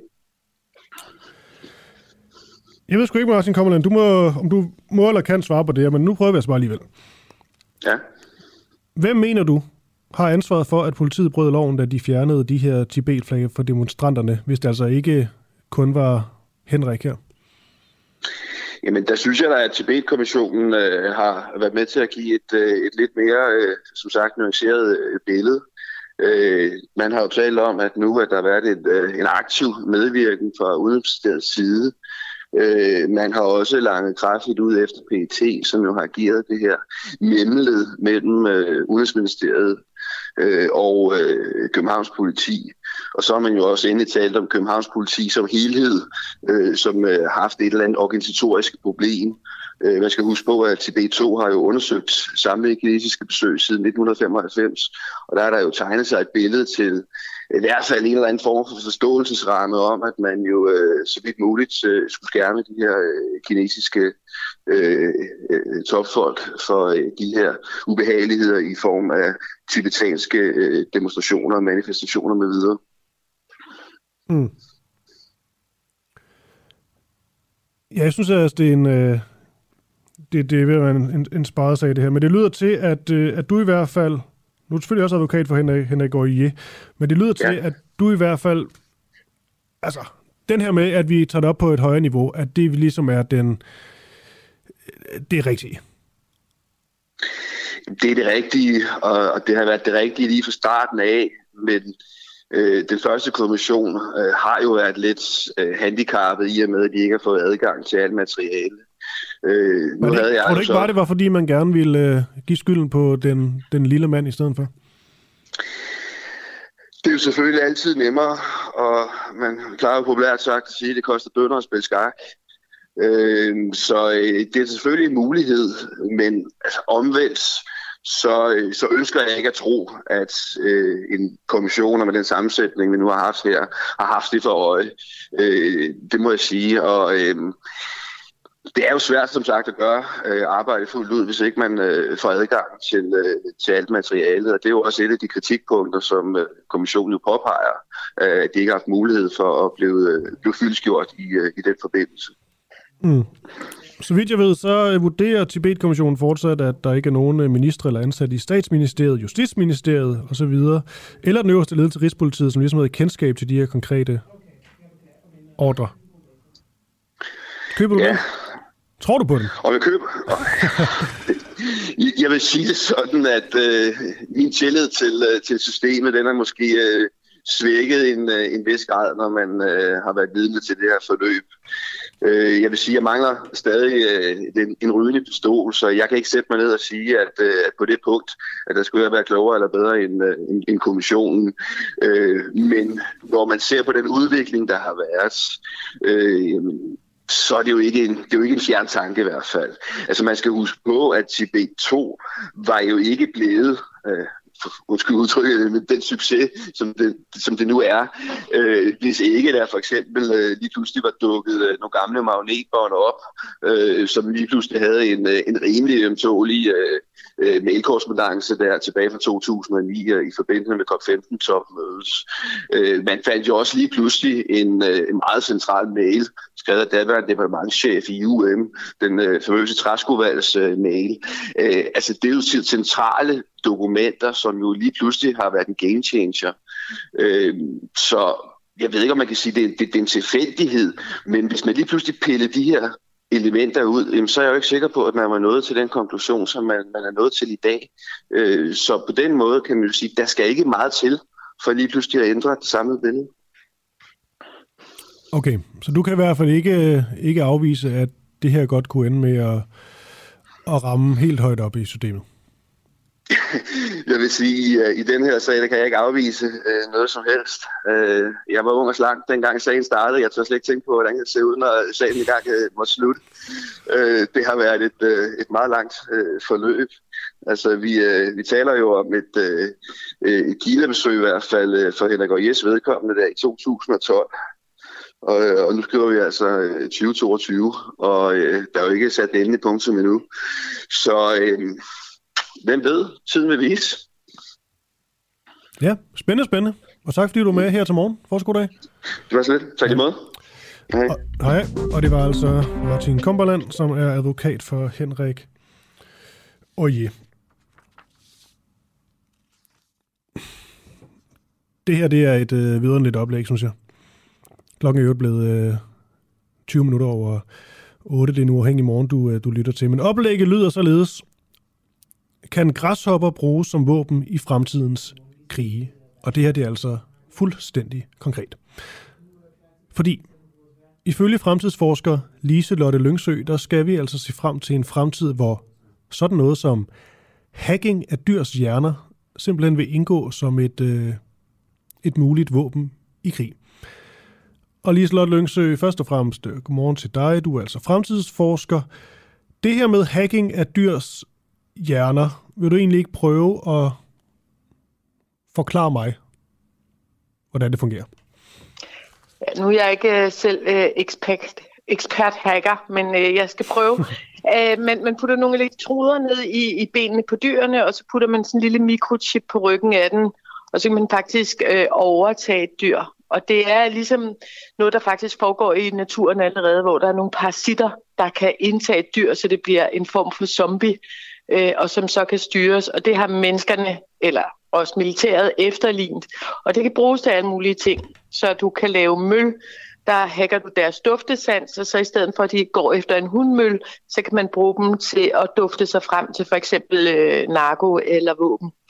Øhm, så øh, ja, og så specielt de her kakelakker er vanvittigt gode til for eksempel sådan noget search and rescue, altså hvis der er nogen, der ligger begravet under nogle ruiner, så fylder de jo ikke særlig meget. De kan godt lide at gå igennem sprækker, så kan man så udstyre dem med kamera, sådan, så du kan sidde, du kan faktisk styre dem med hjernens kraft, og så kan du sidde og se, hvad de ser, øh, og så kan du så komme ind i de her ruiner. Og det er jo interessant, specielt hvis vi får en atomkrig, fordi de kan klare sindssygt meget stråling i forhold til mennesker. Sådan noget med, at vi kan klare otte hundrede rams, og de kan klare et hundrede og fem tusind rams. Så de kan gå helt ind i centrum øh, af strålerne, uden at komme til skade, udover at der selvfølgelig er meget varmt. Okay. Det med atomkrig, det skal vi helt klart ind på, men jeg tænker lige, lige, lige slå dyngs i... Øhm... Sådan hyggeligt her om morgenen. Ja, ja. Så, så er vi i gang. Øhm, du er fremtidsforsker og stifter af det her firma, der hedder Future Navigator. Hvordan faldt du lige over det her med hacking af dyrs hjerner og tænkte, det er spændende? Jamen det er fordi, at øh, man kigger altid på noget, der kan gøre tingene smartere som fremtidsforsker, altså forandringer. Og det er bare bøvlet at bygge de der droner. Øh, og det kan man godt, altså militæret er også i gang med at bygge sådan nogle mikrodroner, øh, der ligner lidt insekter fra bunden af. Men det er jo ret smart, hvis man kan bruge eksisterende kropsdele, øh, i stedet for at skulle bygge det hele forfra. Øh, og så er jeg som fremtidsforsker ikke en, der siger, om det er godt eller skidt. Jeg siger bare interessant spændende. Øh, men det er i hvert fald øh, en måde måske at, at få skabt noget forsvar på, lidt billigere og lidt mere fleksibelt. Mm. Og så synes jeg, der er en anden sjov ting. Det er ja, faktisk, kom, kom. At, at, at, der er, at der er sådan noget, gør det selv derude, ikke? Så du kan, du kan gå ind, og så kan du, øh, ligesom man kunne give øh, sine børn i gamle dage, sådan en lille laboratoriekit, så kan du simpelthen købe dit eget øh, hackerkit til kakelakker for eksempel, øh, for tusind kroner, øh, og så kan man så, øh, skal man så selv finde kakelakken, men så kan man simpelthen... Øh, for overtage sådan en kakelak der med elektroder og alt muligt, du kan klistre på den, synes jeg er, er sjovt, fordi det er jo sådan en demokratisering, og når vi ved, at der kommer mange mennesker, der sidder og leger med det, så bliver samfundet også hurtigere til det, end hvis det kun foregår imiteret. Altså man kan, man kan finde en kakelak? Man kan simpelthen øh, og så få kan man... sit eget kit til at, at, at lave sådan en kakelak, ja. Okay, det lyder helt vildt. Det hedder, det hedder Backyard Brains, og så er der alt, man skal bruge. Mm? Nu er det selvfølgelig en, en kakelak, og der er nok ikke så mange, der har de helt sådan nære følelsesmæssige bånd til, til kakelakker, ligesom katte og hunde, eller hvad det nu kunne være. Men alligevel, er der ikke sådan noget, bare det du lige nævnte her med kakelakken, er der ikke sådan nogle, nogle etiske overvejelser, vi allerede skal tænke på her? Jo, der er nogle store dyreetiske overvejelser, for det er jo ikke kun kakelakker. Det er også sådan, så at, øh, lad os sige, du er lam, så kan man i dag hacke dig, sådan så du kan bruge dine arme og ben. Men i teorien kunne jeg jo hacke dig i stedet for, sådan så du, du bevægede dig ifølge, hvad jeg tænkte, at du skulle gøre, ikke hvad du selv tænkte. God. Øhm, så så det har jo store perspektiver, øh, og man er allerede i gang med, med også lidt styr, større dyr, som, øh, som aber for eksempel, og grise, som Elon Musk bruger i hans Neuralink-projekt. Øh, mm. Men hvor langt er vi med det her? Det er det, jeg lige prøver at forstå, fordi det, du lige nævnte her, det lød som en eller anden dystopisk fremtidsfilm. Øh, Nå, men der, der er fuld gang i den her research, at det har der været i flere år, øh, og det udvikler sig jo hele tiden. Øh, fordi at vi, vi vil jo gerne lave robotter, og vi vil gerne øh, have mere fleksibilitet ude i samfundet, automatisering og alle de her ting. Så, så der kommer til at foregå et eller andet, men så kan det godt være, at dyreetisk, at der bliver sat en stopper for noget af det. Vi kommer til at være en tidsalder, hvor vi skal sige ja eller nej til rigtig mange ting. Ikke? Der er jo, vi kan jo også gå ind og, og klippe i, i vores D N A og lave supermennesker, hvis vi har lyst til det. Så, så de næste ti år kommer til at handle rigtig meget om, at vi mennesker skal beslutte, hvor langt vi vil gå. Mm. Og det glemmer man måske at diskutere midt i en pandemi eller en krig. Men, men det er nogle vigtige spørgsmål at tage op. Men også fordi nu taler vi ligesom om hacking af, af dyrs hjerner. Men det er jo bare det. Det starter altså med dyr, og så bliver det ligesom øh, mennesker. Burde vi egentlig ikke tale om ja. hacking af menneskers hjerner? Er det ikke mere relevant på en eller anden måde? Jo, jo, det kan vi godt, men det bliver jo brugt til, at det er det, der er det spændende med en teknologi. Det kan både bruges til noget vanvittigt godt og ja. meningsfyldt, og så kan det bruges til noget helt forfærdeligt. Så teknologien i sig selv er jo neutral, og det er jo helt fantastisk, hvis, hvis du kan få en, en, en, en hjerneimplantation, som gør, at du får din bevægelse tilbage, i dine, øh, hvis du er lam for eksempel. Mm. Eller øh, de mennesker, der har A L S og og simpelthen ikke engang kan blinke med et øje længere. De kan lige pludselig tænke noget, og så kommer det ud, ikke? Ja. Øhm, på skrift. Og så kan man sige, så kan jeg bruge det til samme teknik til dig i et, et jobinterview, og sige, nu, nu sætter jeg lige tankelæseren på, og så finder jeg ud af, hvad du virkelig synes om Liselotte, ikke? Så er det måske knap så morsomt. Gud. Ja, den sang kan jeg simpelthen ikke lide. Det minder også om en anden Batman-film, jeg engang så, med en, der kan det der. Ja. Men med, med alt det sagt, Men, øh... vi startede ved, øh, ved, atom, ved atomkrig, som et hvert godt interview starter med. Og I, i disse tider. Ja, præcis. Ja. Øhm, vil du ikke lige prøve at sætte nogle flere ord på det her med hacking af, af dyrs hjerner og, øh, og atomkrig? Hvad, hvad en potentiel fordel kunne være i det her? Nå, men kakelakker er jo bare ret robuste. De kan løbe fire kilometer i timen, og så kan de tåle øh, langt mere stråling. Og derfor så er det jo interessant, øh, at man så kan, hvis man har sådan et område, hvor der ellers ikke kommer redningspersonale ind, at man øh, kan sende dem ind og se, hvad der foregår, om der er nogle overlevende og i det hele taget. Sådan det er terrænet. Så det giver jo god fornuft, kan man sige. Og selvfølgelig kunne man øh, bygge nogle hundrede procent robotter, der sikkert kunne klare det samme. Men nu har naturen igennem mange, mange tusind år udviklet af de her kakelakker. De rækker virkelig langt tilbage i historien, og de er jo simpelthen så dygtige til at komme igennem flækker og sprækker og huler og alt muligt andet. Så man vurderer, at det er nok en af de dyr, der kommer til at klare sig bedst. Det er vildt, og det er spændende det her, og det er helt sikkert noget, vi kommer til at høre meget, meget, meget mere til. Det her med hacking af dyr. Jeg synes, at folk skal gå hjem og bygge deres egen kakelak. Det er sådan, ja, de kan ikke gøre det selv tider. Hvad sagde du, det kostede? Det koster omkring tusind kroner for sådan et kakelak-kit der. Det er jo ikke galt. Nej, jeg sender dig lige øh, navn, og så kan du øh, linke til det. Det lyder vildt, det er det, hvad jeg skal prøve det. Nå, lige, er det også, og det er selvfølgelig også noget for ungerne, tænker jeg. Jeg har to. Ja, jeg synes, det er jo vigtigt at få kreative børn, ikke? Godt. Liselotte Lyngsø, fremtidsforsker og stifter af firmaet Future Navigator. Det var en øh, fornøjelse at forske af til dig. Lige meget. Tak.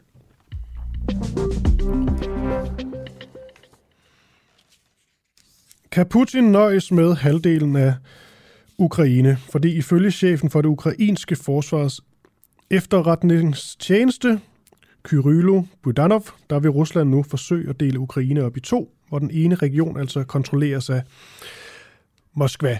Og det her, det er jo langt fra fakta, og vi ved ikke præcis, hvad der vil ske. Men det kan godt være, at vi begynder at få nogle indikationer på, at denne her krig er begyndt at udvikle sig i en øh, særlig retning, måske sådan en opdeling af Ukraine i, øh, i to. Kenneth Buhl, han er militærforsker ved Institut for Strategi og Krigsstudier på Forsvarsakademiet, og kan måske gøre os lidt klogere på den måske mulige udvikling i denne her krig. Kenneth Buhl, Ruslands næste skridt, er det et, øh, et forsøg på ligesom at få, lad os sige, opdelt Ukraine, vel nærmest i, i to. Og godmorgen. Ja, godmorgen. Der er jo noget i deres øh, udmeldinger her øh, sidst, øh, i sidste uge, som jo ligesom kunne øh, indikere, at det er den vej, de vil gå.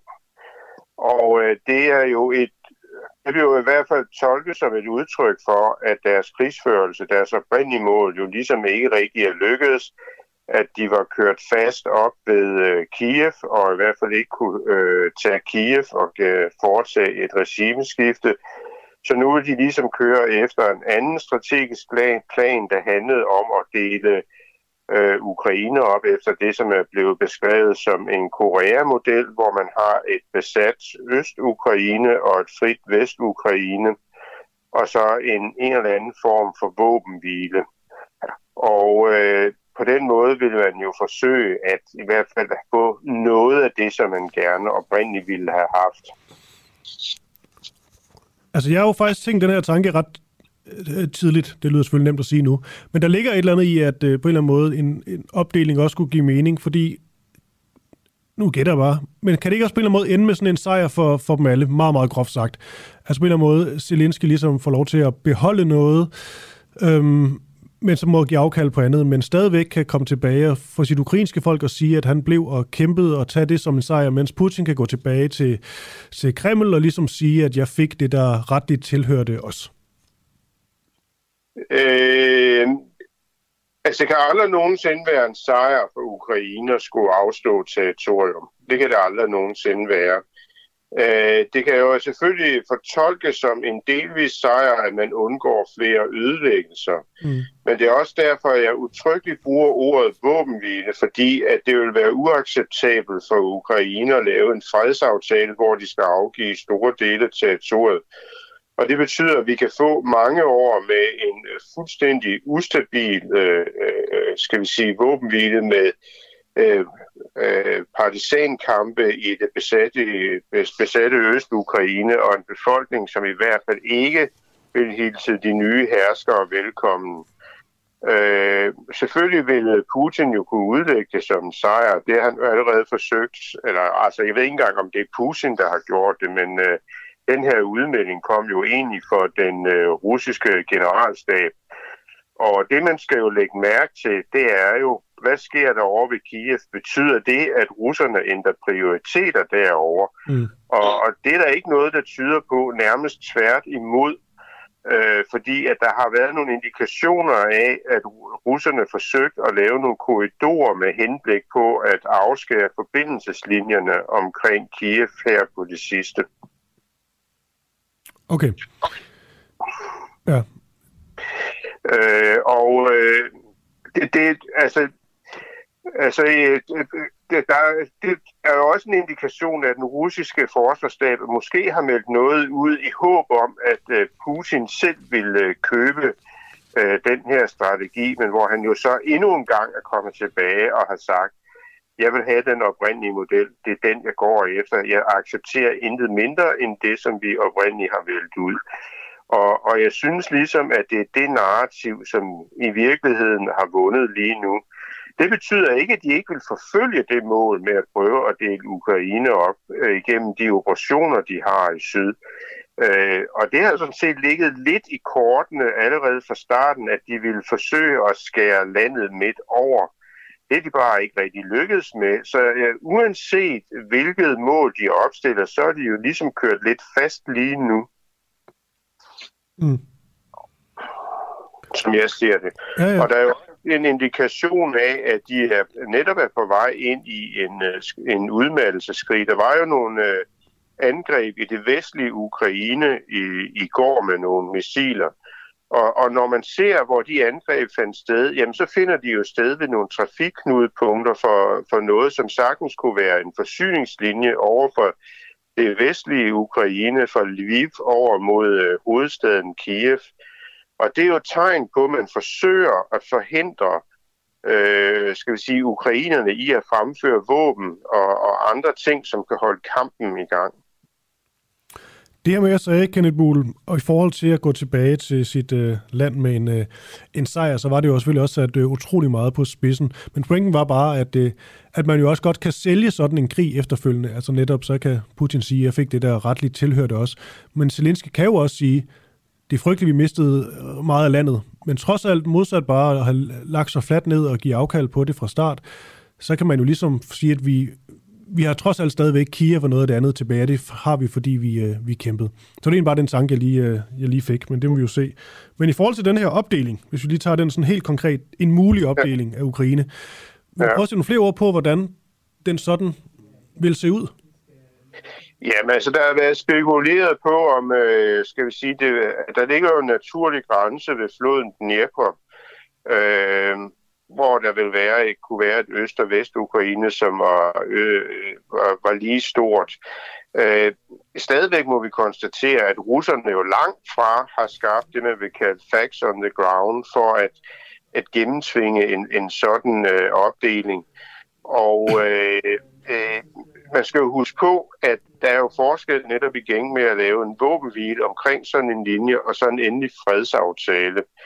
Og det er jo således, at en fredsaftale, hvor man jo har forhandlet med, skal det man vil kalde med en pistol for panden, så en fredsaftale er jo i forhold til folkeretten ugyldig. Den eneste chance, som russerne vil have for at sikre deres, øh, skal vi sige, deres gevinster her, det vil være, hvis for eksempel et land som U S A gik ind og ligesom øh, skrev under på, at det her det var i orden. Og det tror jeg ikke, U S A vil gøre. Altså, der kører jo ligesom to øh, narrativer i den vestlige verden omkring det her. Den ene handler jo om, at øh, hvad det hedder, aggression må aldrig nogensinde kunne belønnes.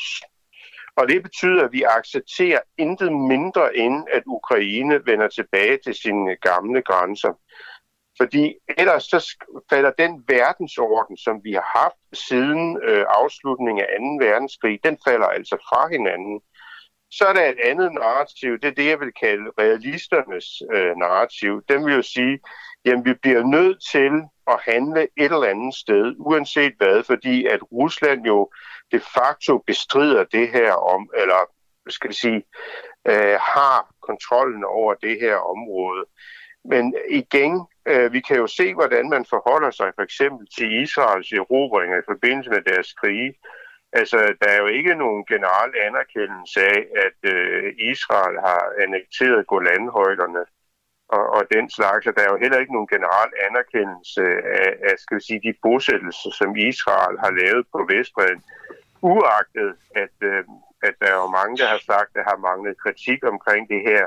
Men man holder jo altså generelt fast i en model, som jo tilskriver, at det der med at få øh, territorium igennem erobring, det er ikke noget, vi accepterer i vores tider. Og der skal vi jo huske på, at øh, Kina jo selv har holdt meget fast i det her. Kina har jo været, jeg vil sige, en af, af Ruslands få venner i det her. Og, og, og Kina har jo for eksempel formelt jo ikke anerkendt annektering af, Ruslands annektering af Krimhalvøen. Så det siger jo noget om øh, de holdninger, som er i det internationale samfund over for det her. Og jeg tolker jo også i, i en vis udstrækning den amerikanske præsidents udmeldinger her, som jo har været meget kritiseret, øh, netop som også som et udtryk for, at vi finder os simpelthen ikke det her. Mm. Og med det, Kenneth Buhl, tak for den øh, analyse. Du er militærforsker ved Institut for Strategi og Krigsstudier på Forsvarsakademiet. Og øh, jeg får sgu dig til dig. Jo, tak lige måde. Tak, tak.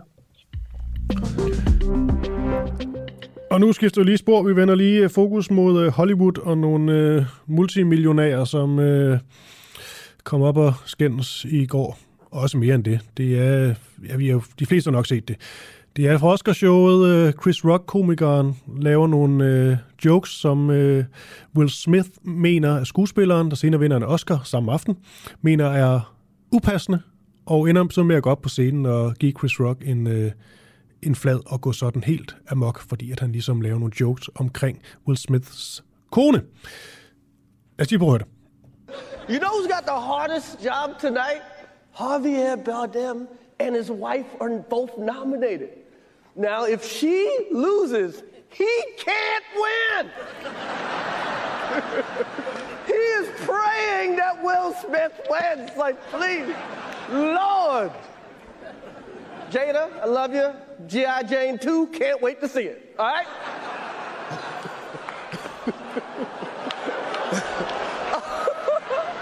it's, that, was a, that was a nice one. Okay. I'm out here. Uh-oh, Richard. oh, wow. Og der faldt slag. Wow. Will Smith just smacked the shit out of me. Put my name out your fucking mouth. Wow, dude. Yes. It was a G I. Jane jump. Keep my wife's name out your fucking mouth! I'm going to, okay? So I could, oh, okay. That was a greatest night in the history of television. Okay. Okay.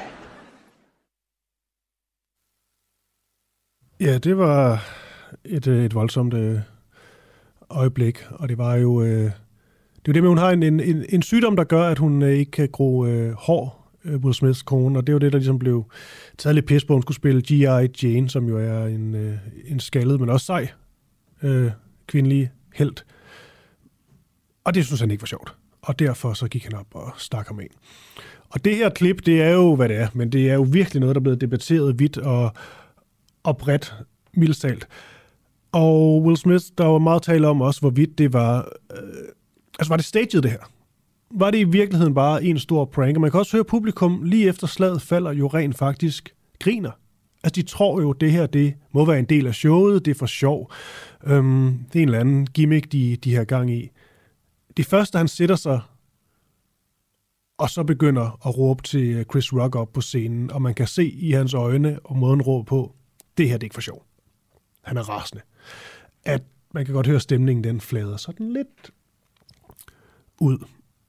Han har nu senere været på, øh, været på scenen, hvor han har svaret, at øh, alle, jeg skulle være på Instagram, han har svaret, at øh, alle former for vold er giftigt og destruktivt. Min opførsel til Academy Awards var uacceptabel, og der er ingen undskyldning.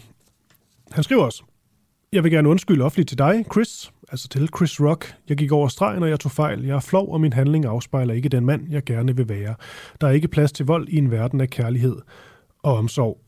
Og reaktionen har været helt vild. Faktisk hele verden nærmest. I hvert fald i den vestlige verden. Der er så mange kommentarer og beskeder, men også debatter om, hvorvidt det var okay, han gjorde det. Jeg troede ligesom, der var ren enighed om, at det ikke er okay. Han går op på scenen foran millioner af mennesker og slår en anden mand i ansigtet. Det er ikke okay.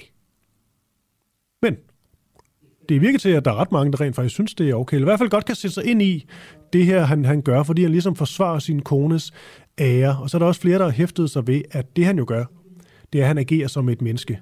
Måske et menneske i affekt, men altså et menneske. Og på en eller anden måde var det jo et tv-øjeblik, at der var nok også nogen, der tænker, okay, Chris Rock overlever nok, og det var da egentlig meget befriende, at vi rent faktisk fik, øh, fik lov til at se sådan lidt mere menneskelighed i sådan et øh, velkoordineret show, hvor alle sidder i deres øh, fineste og dyreste tøjdele. Men øhm, en, der skrev lidt om det her, der ikke var så begejstret mildest talt for, øh, for den gode øh, Will, det var øh, Christiane Vejlø, som skrev på Instagram, at mænd, der forsvarer deres konesager med vold, det er toksisk maskulinitet i fuldt flor. Det er også ulovligt.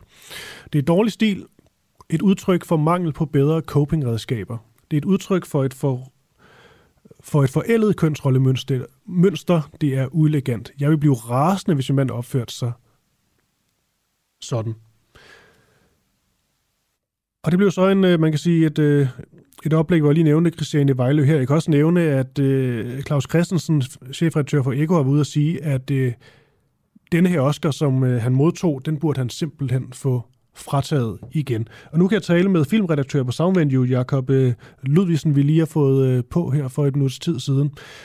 Og uh, ja, tak for det. Godmorgen, Jakob. Ja, godmorgen. Claus Christensen fra, fra Eko, han uh, mener, at uh, den skulle fratages. Ja. Ham, denne her Oscar. Hvad synes du? Øh, ja, jeg mener ikke, at øh, man skal fratage ham Oscar'en. Jeg mener, at man skal smide ud af, af akademiet. Øh, altså, øh, jeg synes, at det bliver, det bliver sådan øh, lidt et moralsk uføre, at, at fratage ham Oscar'en. Øh, altså... Hvis man ligesom, altså den her afstemning lukkede i tirsdags, han har vundet den her pris øh, for sin rolle i King Richard, som jo ikke sådan, som sådan har noget at gøre med, med det, der skete på, på scenen under Oscarshowet. Og øh, jeg tror, det, det bliver sådan øh, et, et, øh, et lidt et uføre, hvis man Oscar-akademiet sådan på bagkant skal sidde og vurdere, om man stadig... Øh, Er, er ligesom øh, i krigshuset rent moralsk i forhold til at beholde sine Oscars, ikke? Mm. Øhm, altså, kan jo det jo et eksempel, at, at, at Harvey Weinstein har stadig sin, den Oscar, han vandt for Shakespeare in Love, men han er til gengæld smidt ud af akademiet, og uden at i øvrigt skulle sammenligne de to øh, sager, så, øh, så mener jeg også, at det, det er den konsekvens, øh, det bør have for Will Smith. Ja. Ja, fordi der er, altså det er jo bare, man kan sige, Polanski fik også en Oscar, hvor han ikke så ikke måtte modtage den. Jeg kan også mm. huske, ja, Mel Gibson har også fået Oscar, så han har da også nogle temperamentsproblemer, kan vi godt ja. blive enige om.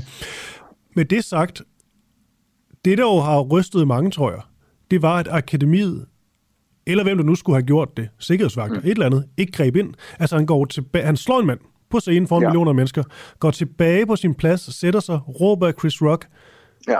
og så kommer en reklamepause efter det. Han bliver siddende. Der er også nogle af hans kollegaer, der går op og krammer ham, øh, og så videre. Og så går han op og vinder en Oscar, og får lov til at holde sin takketale. Hvad synes du der? Skulle han være smidt ud, eller var det okay, ja, han fik lov til at... det, det, okay. det, ej, det, det, det skulle han. Det, jeg synes, det er skandaløst. Og det er jo selvfølgelig nemt at være, være bagklog og sige, at øh, han skulle selvfølgelig være hældt ud. Men man kan jo prøve at vende scenariet lidt om og sige, hvis en, en ukendt tilskuer havde gået op i... bedste sendetid og, og pandede Will Smith en, mens han øh, stod og holdt sin takketale, så var vedkommende nok ikke bare sat ned på sin øh, plads igen bagefter. Han var nok øh, røget ud på røv og albuer, ikke? Så det bliver et lidt grimt eksempel på, hvordan øh, magt og, og status øh, gør, at man simpelthen ja. øh, har en, en anden position, hvor man ikke bliver, øh, ja, hvor der, hvor der er færre konsekvenser, og det er så også derfor, jeg mener, at man er nødt til at være ekstra tydelig omkring konsekvenserne her efterfølgende, fordi at man faktisk reagerede rigtig, rigtig skidt i øh, øjeblikket, og jeg synes, det var, det var benagtigt at se, hvordan han fik stående øh, bifald der øh, tyve minutter efter, han lige havde slået ja. mandet på scenen.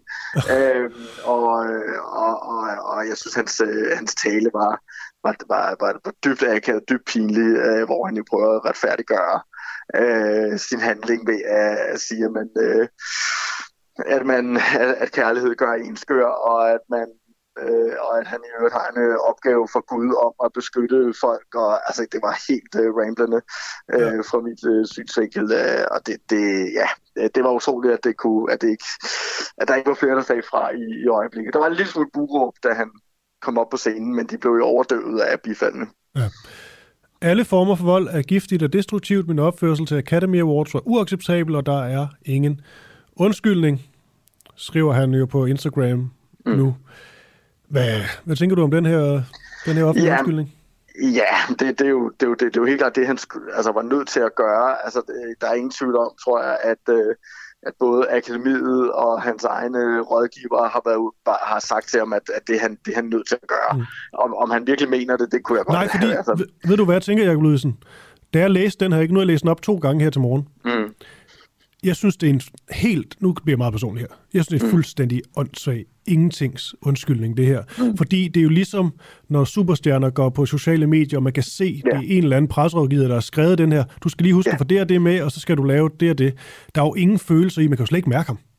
Nej, altså det, det er meget tydeligt, at, det, det, at den har han ikke selv skrevet, den her, øh, den her undskyldning, er jeg også ret overbevist om. Øhm, øh, og, og jeg synes jo, det siger jo rigtig meget, at han efter Oscar-show, så gik han jo videre til til Vanity Fairs uh, afterparty, hvor han, uh, han dansede og til sine egne hits og gav den gas, og Jada Pinkett Smith sagde, at, at det var en beautiful evening, og altså, så, så det, det synes jeg ligesom, det, det var i hvert fald meget tydeligt, at han lige efterfølgende ikke uh, havde den helt store dårlige uh, samvittighed uh, eller moralske kvaler, uh, men at han så dagen efter godt har kunne se, at At, at han var, ville være nødt til, på et eller andet tidspunkt ville han være nødt til at komme ud af busken og undskylde til Chris Rock. Og, og der er han jo så blevet rådgivet godt, kan man sige, at det er bare om at få, få det gjort øh, med det samme. Men jeg tror ikke, at det er slutningen på, på den bådsgang, han ligesom er nødt til at okay. gå. Altså, jeg, jeg regner med, at, at vi, vi inden længe kommer til at se ham i enten uh, Oprah eller et af de andre store uh, talkshows, uh, hvor han ligesom skal sidde med tår i øjnene og, og, og krænge sjælen ud, ikke? Ja, må ikke også skal noget anger management-behandling? Det plejer til... Ja, ja. Nå, øhm, Jacob Ludvigsen, sådan opsummerende til sidst, lige sige, du er filmredaktør på, øh, på mediet Soundvenue. Du synes, at han skulle have været blevet øh, kylet ud, ikke have lov til at gå op og modtage sin Oscar, men du synes ikke, han skal have den frataget? Nej, så kunne man have sendt den med posten øh, bagefter, ikke? Ja, og så vil du gerne have ham ud af akademiet, trods alt. Ja, det, det synes jeg, han har simpelthen sværtet hele Oscar-institutionens øh, ryg til, og hvis det ikke er nok til, at man, man ryger ud, så ved jeg sgu snart ikke, hvad, hvad det er. Jacob Ludvigsen, tak for det, og fortsat god dag til dig. Ja, lige måde. Tak. Yes, der er lige sådan en otte minutters tid tilbage af en uafhængig morgen. Mit navn, det er det er Kristoffer Lind, og jeg har siddet her alene og sendt for jer. Og øhm, den sidste kilde, han hedder Jon Højerslev. Han er skuespiller ved Aarhus Teater og initiativtager til noget, der hedder Stop War. Spørgsmålet er bare, om danske skuespillers aktivisme på sociale medier rent faktisk hjælper noget som helst. Det, som Jon Højerslev er en af initiativtagerne til, det er, at skuespillere laver nogle videoer på Facebook, hvor de så siger stop war, altså stop krigen, på tre forskellige sprog, med henblik på, at det bliver delt. Jon Højerslev, først og fremmest, øh, godmorgen til dig. Vil du, vil du lige gentage, hvad det er, du siger i videoen, altså på de tre forskellige sprog? Ja, vi siger... Øh, først så siger vi på engelsk stop war.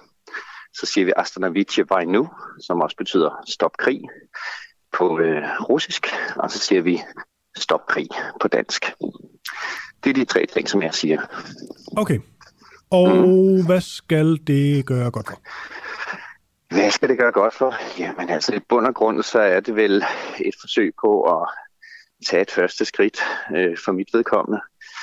Øhm, og så i den sammenhæng, så har jeg... Øh, snakket med kolleger, som er, som er skuespillere, mange, eller de fleste skuespillere, og ligesom øh, vi har prøvet at finde ud af, hvad kan vi egentlig gøre? Øh, hver især, hvad kan vi som skuespillere gøre? Øh, og da det er mit første og største netværk, kan man sige, så øh, startede jeg med at snakke med nogle af mine kolleger, blandt andet Peder Holm Johansen og Carsten Bjørnlund, og, og talte så om, at øh, jamen, hvis vi nu startede med at sige det allermest simple, allermest enkle, stop krig. Øh, det er det første skridt. Vi føler, at vi ligesom kan sige, det, det, det står vi op for, det går vi ind for, det håber vi på, at øh, vi kan formidle videre. Øh, Men der vil ikke vi rigtigt, du, du kan godt nok ikke finde mange her til land, som vil være uenige i det. Altså, øh... det er jo lige præcis det, og det er jo det, der er hele meningen i det. At det er det mest simple budskab, det mest enkle, man kan sige. Og helst på nogle sprog, så både øh, russerne forstår det, og alle, der taler engelsk, forstår det, og selvfølgelig også også i Danmark forstår det. Ja, så det er netop et, øh, et så enkelt budskab, som man overhovedet kan starte med. Ja. Det er at sige, stop krig. Og så håbe på, at øh, for det første er nogen fra vores eget netværk. Nu er det også lagt ud på Skuespillerforbundets øh, Facebook-side, både den offentlige og den for vores lukkede medlemmer. Men jeg forstår bare ikke, Jon. Undskyld, jeg ja. men jeg forstår bare ikke, hvis, for jeg er helt med på, at det er det mest simple budskab. Men det er jo ikke et budskab, som, øh, som Putin eller Zelensky og så videre ligesom lytter til. Der er jo helt andre ting på spil for dem. Altså, det er det mest simple budskab, men vi er også lige blevet enige om, at alle er enige om, at vi skal stoppe krigen, så jeg forstår ikke helt, hvad vi skal gøre godt for. Bare gentage noget, vi er enige om. Jeg ved ikke helt om... Øh, ja, jeg, ved, jeg, jeg kan jo ikke sige, hvad andre folk tænker. Jeg kan jo kun starte med mig selv. Og det eneste, jeg kan starte med at sige, det er, at jeg synes, at vi skal stoppe krig. Og, øh, og hvis andre også er enige i det, jamen, så synes jeg da helt sikkert, at folk skulle øh, lægge det op. Fordi jeg tænker, hvad nu hvis der er ti millioner, der siger det? Præcis det samme. Både på russisk og på engelsk og på deres eget sprog, om det er svensk eller norsk eller tysk eller engelsk, det er sådan set lidt lige meget. Og slutter af med at sige deres eget sprog. Eller hvis der er tyve millioner, eller hvis der er hundrede millioner. Hvad så? Eller hvis der er nogle russere, der begynder at sige stop krig. Tænk, hvis der er ti millioner russere, der siger det. Men hvis der, så kan det også være, hvis der er ti millioner, som er enige om, krigen er noget skidt her, lad os bare sige Europa, der siger det højt, hvad, ja. altså, hvad skal det gøre? Mm, start en bølge. Start en bevægelse. Okay. Hvad skal den gøre? Den skal skabe ringe i vandet, og så skal den måske på et eller andet tidspunkt være stor nok til, at den begynder at have en effekt. Blandt andet, at jeg nu snakker med jer i radioen. Det har jo en effekt. Okay. Men jeg forstår bare ikke helt, hvad, eff- hvad effekten er. Er det ikke bare, så giver vi hinanden sådan lidt god samvittighed om, at vi er enige om, krigen er noget skidt, og vi vil gerne stoppe krigen, men for de ukrainere, der sidder, de har vel brug for øh, våben, eksempelvis? Det er klart. Men det kan jeg jo ikke gøre noget ved. Jeg bliver nødt til at starte med mig selv. Jeg bliver nødt til at starte med der, hvor jeg er, og som skuespiller, måske ikke så meget mig, men så måske en masse andre, eller øh, hvis nogen meget... Tænk nogle gange, hvis det virkelig breder sig i skuespillerkredse. Vi er et sådan, hvad skal man sige, et folk, som der arbejder meget ud fra netværk. Tænk så en gang, hvis det her satte en hel masse gang, så nogle meget stærke skuespillermedlemmer begyndte at sige det på deres Facebook eller Twitter, eller noget andet. Men I er jo også, I er også folk, der gerne vil blive se, set og hørt, så øhm, jeg prøver jeg bare... Ikke, at vi helt... gerne vil blive set og hørt, men vi bliver ja. jo set og hørt. Det er en del af vores profession. Ligesom når men har det ikke været masser Ronaldo, af... Ronaldo siger ja. aqua, men har det ikke i været... stedet for at øh, have cola stående, og så fjerner han colaen, og så lige pludselig har det en kæmpe effekt på colas aktiemarked. Men har der ikke været fordi masser af store, øh, store skuespillere, amerikanske Hollywood-skuespillere, der er ude at tage afstand fra krigen? Jo, det er helt sikkert. Og jeg siger også, alt er godt. Der er, altså alle, alle menings... Altså, hver gang der er nogen, der stiller sig frem og siger det, så har det selvfølgelig en effekt. Hvis vi alle sammen siger det samme, og hvis vi også, måske endda siger det på russisk, og hvis man kunne håbe på, at på en eller anden måde slap der noget igennem til russiske mm. mennesker. Og tænk sig engang, i den bedste af alle verdener, hvis Spider-Man, Tom Holland stod frem og sagde, stop war. Og så på russisk, Astanavitje var endnu, eller Batman, eller en eller anden, som virkelig havde folkelig appeal. Måske slap det så igennem. Måske var der nogle russere, der fik mod til det, hvis Spider-Man så siger det. Men så tør jeg også sige det. Okay. Altså, det er jo simpelthen, vi bliver nødt til at starte et sted. Mm. Og det er... Og i stedet for at prøve at overskue det hele på én gang. Og jeg skal jo ikke, tage, jeg skal jo ikke begynde at finde ud af, hvordan får vi våben til Ukraine, eller hvordan løser vi alle mulige ting, som jeg ikke har forstand på. Det eneste, jeg kan gøre, det er at starte der, hvor jeg er. Ja. Men det er jo ikke... Og det er det, jeg prøver Nej, på at gøre, det, det også... sammen med andre skuespillere. Det er også så fint. Det er bare mm. mere sådan, du vil med at sige, så har det en effekt, hvis der er nok, der siger det. Det er jo ikke sikkert. Jeg ikke, nej, du har ret. Jeg kan ikke frem, jeg kan ikke, jeg kan ikke spå fremtiden. Jeg kan kun starte der, hvor det er. Ja. Og det er ved at prøve at bruge mit netværk. Og vi kan på Skuespillerforbundets hjemmeside eller officiel øh, Facebook-side ligesom lægge det ud. Og alle er velkommen. Det er ikke en lukket klub for skuespillere. Du må også gerne gøre det. Jeg kommer simpelthen, Jon, jeg, du skulle øh, sød og rar at tale med. Jeg kommer simpelthen ikke til at gøre det. Jeg synes, sku, Nej, jeg tror, jeg, synes, det, jeg, jeg tror, jeg synes, det er for nemt. Jamen, det kan godt være, men man bliver nødt til at starte et sted. Fordi... Man bliver stop, nødt til at starte et sted. Stop, stop the war. Ja, ja, men altså... Nå. Ja, yeah, det men kan det, godt være. Men ikke et, ikke et ja, ord om dig, Jon. Det er ikke sådan... Nej, nej, det er så fint. Det er så fint. Jeg synes altså, bare, det bliver lidt for symbolsk på en eller anden plan, hvor jeg tænker, det er måske lidt unødvendigt. Men det kan jeg jo heller ikke vide, så lad os bare... Altså, man kan sige, det er nemmere, det nemmeste er at sige, at det, det, det har nok ikke nogen effekt. Så derfor lader jeg bare være. Ja. Og, øhm, Den tager og jeg. Du kan, og, ja. Ingen, og, ja, men det må du gerne gøre. Det okay. er, der, er, der er hverken noget rigtigt eller forkert ja, i det her. Det er simpelthen bare et forsøg på at gøre noget. Okay. Og øh, jeg havde lige så meget lyst til, som alle mulige andre, til at køre ned og hente folk, men det fik man at vide, at det skulle man helst ikke gøre okay. øh, fra Røde Kors, fordi det ville ikke hjælpe så meget. Så, så gør man noget andet. Okay. Og det, er det her, det er et forsøg på at gøre fra os, øh, som ligesom lægger det frem.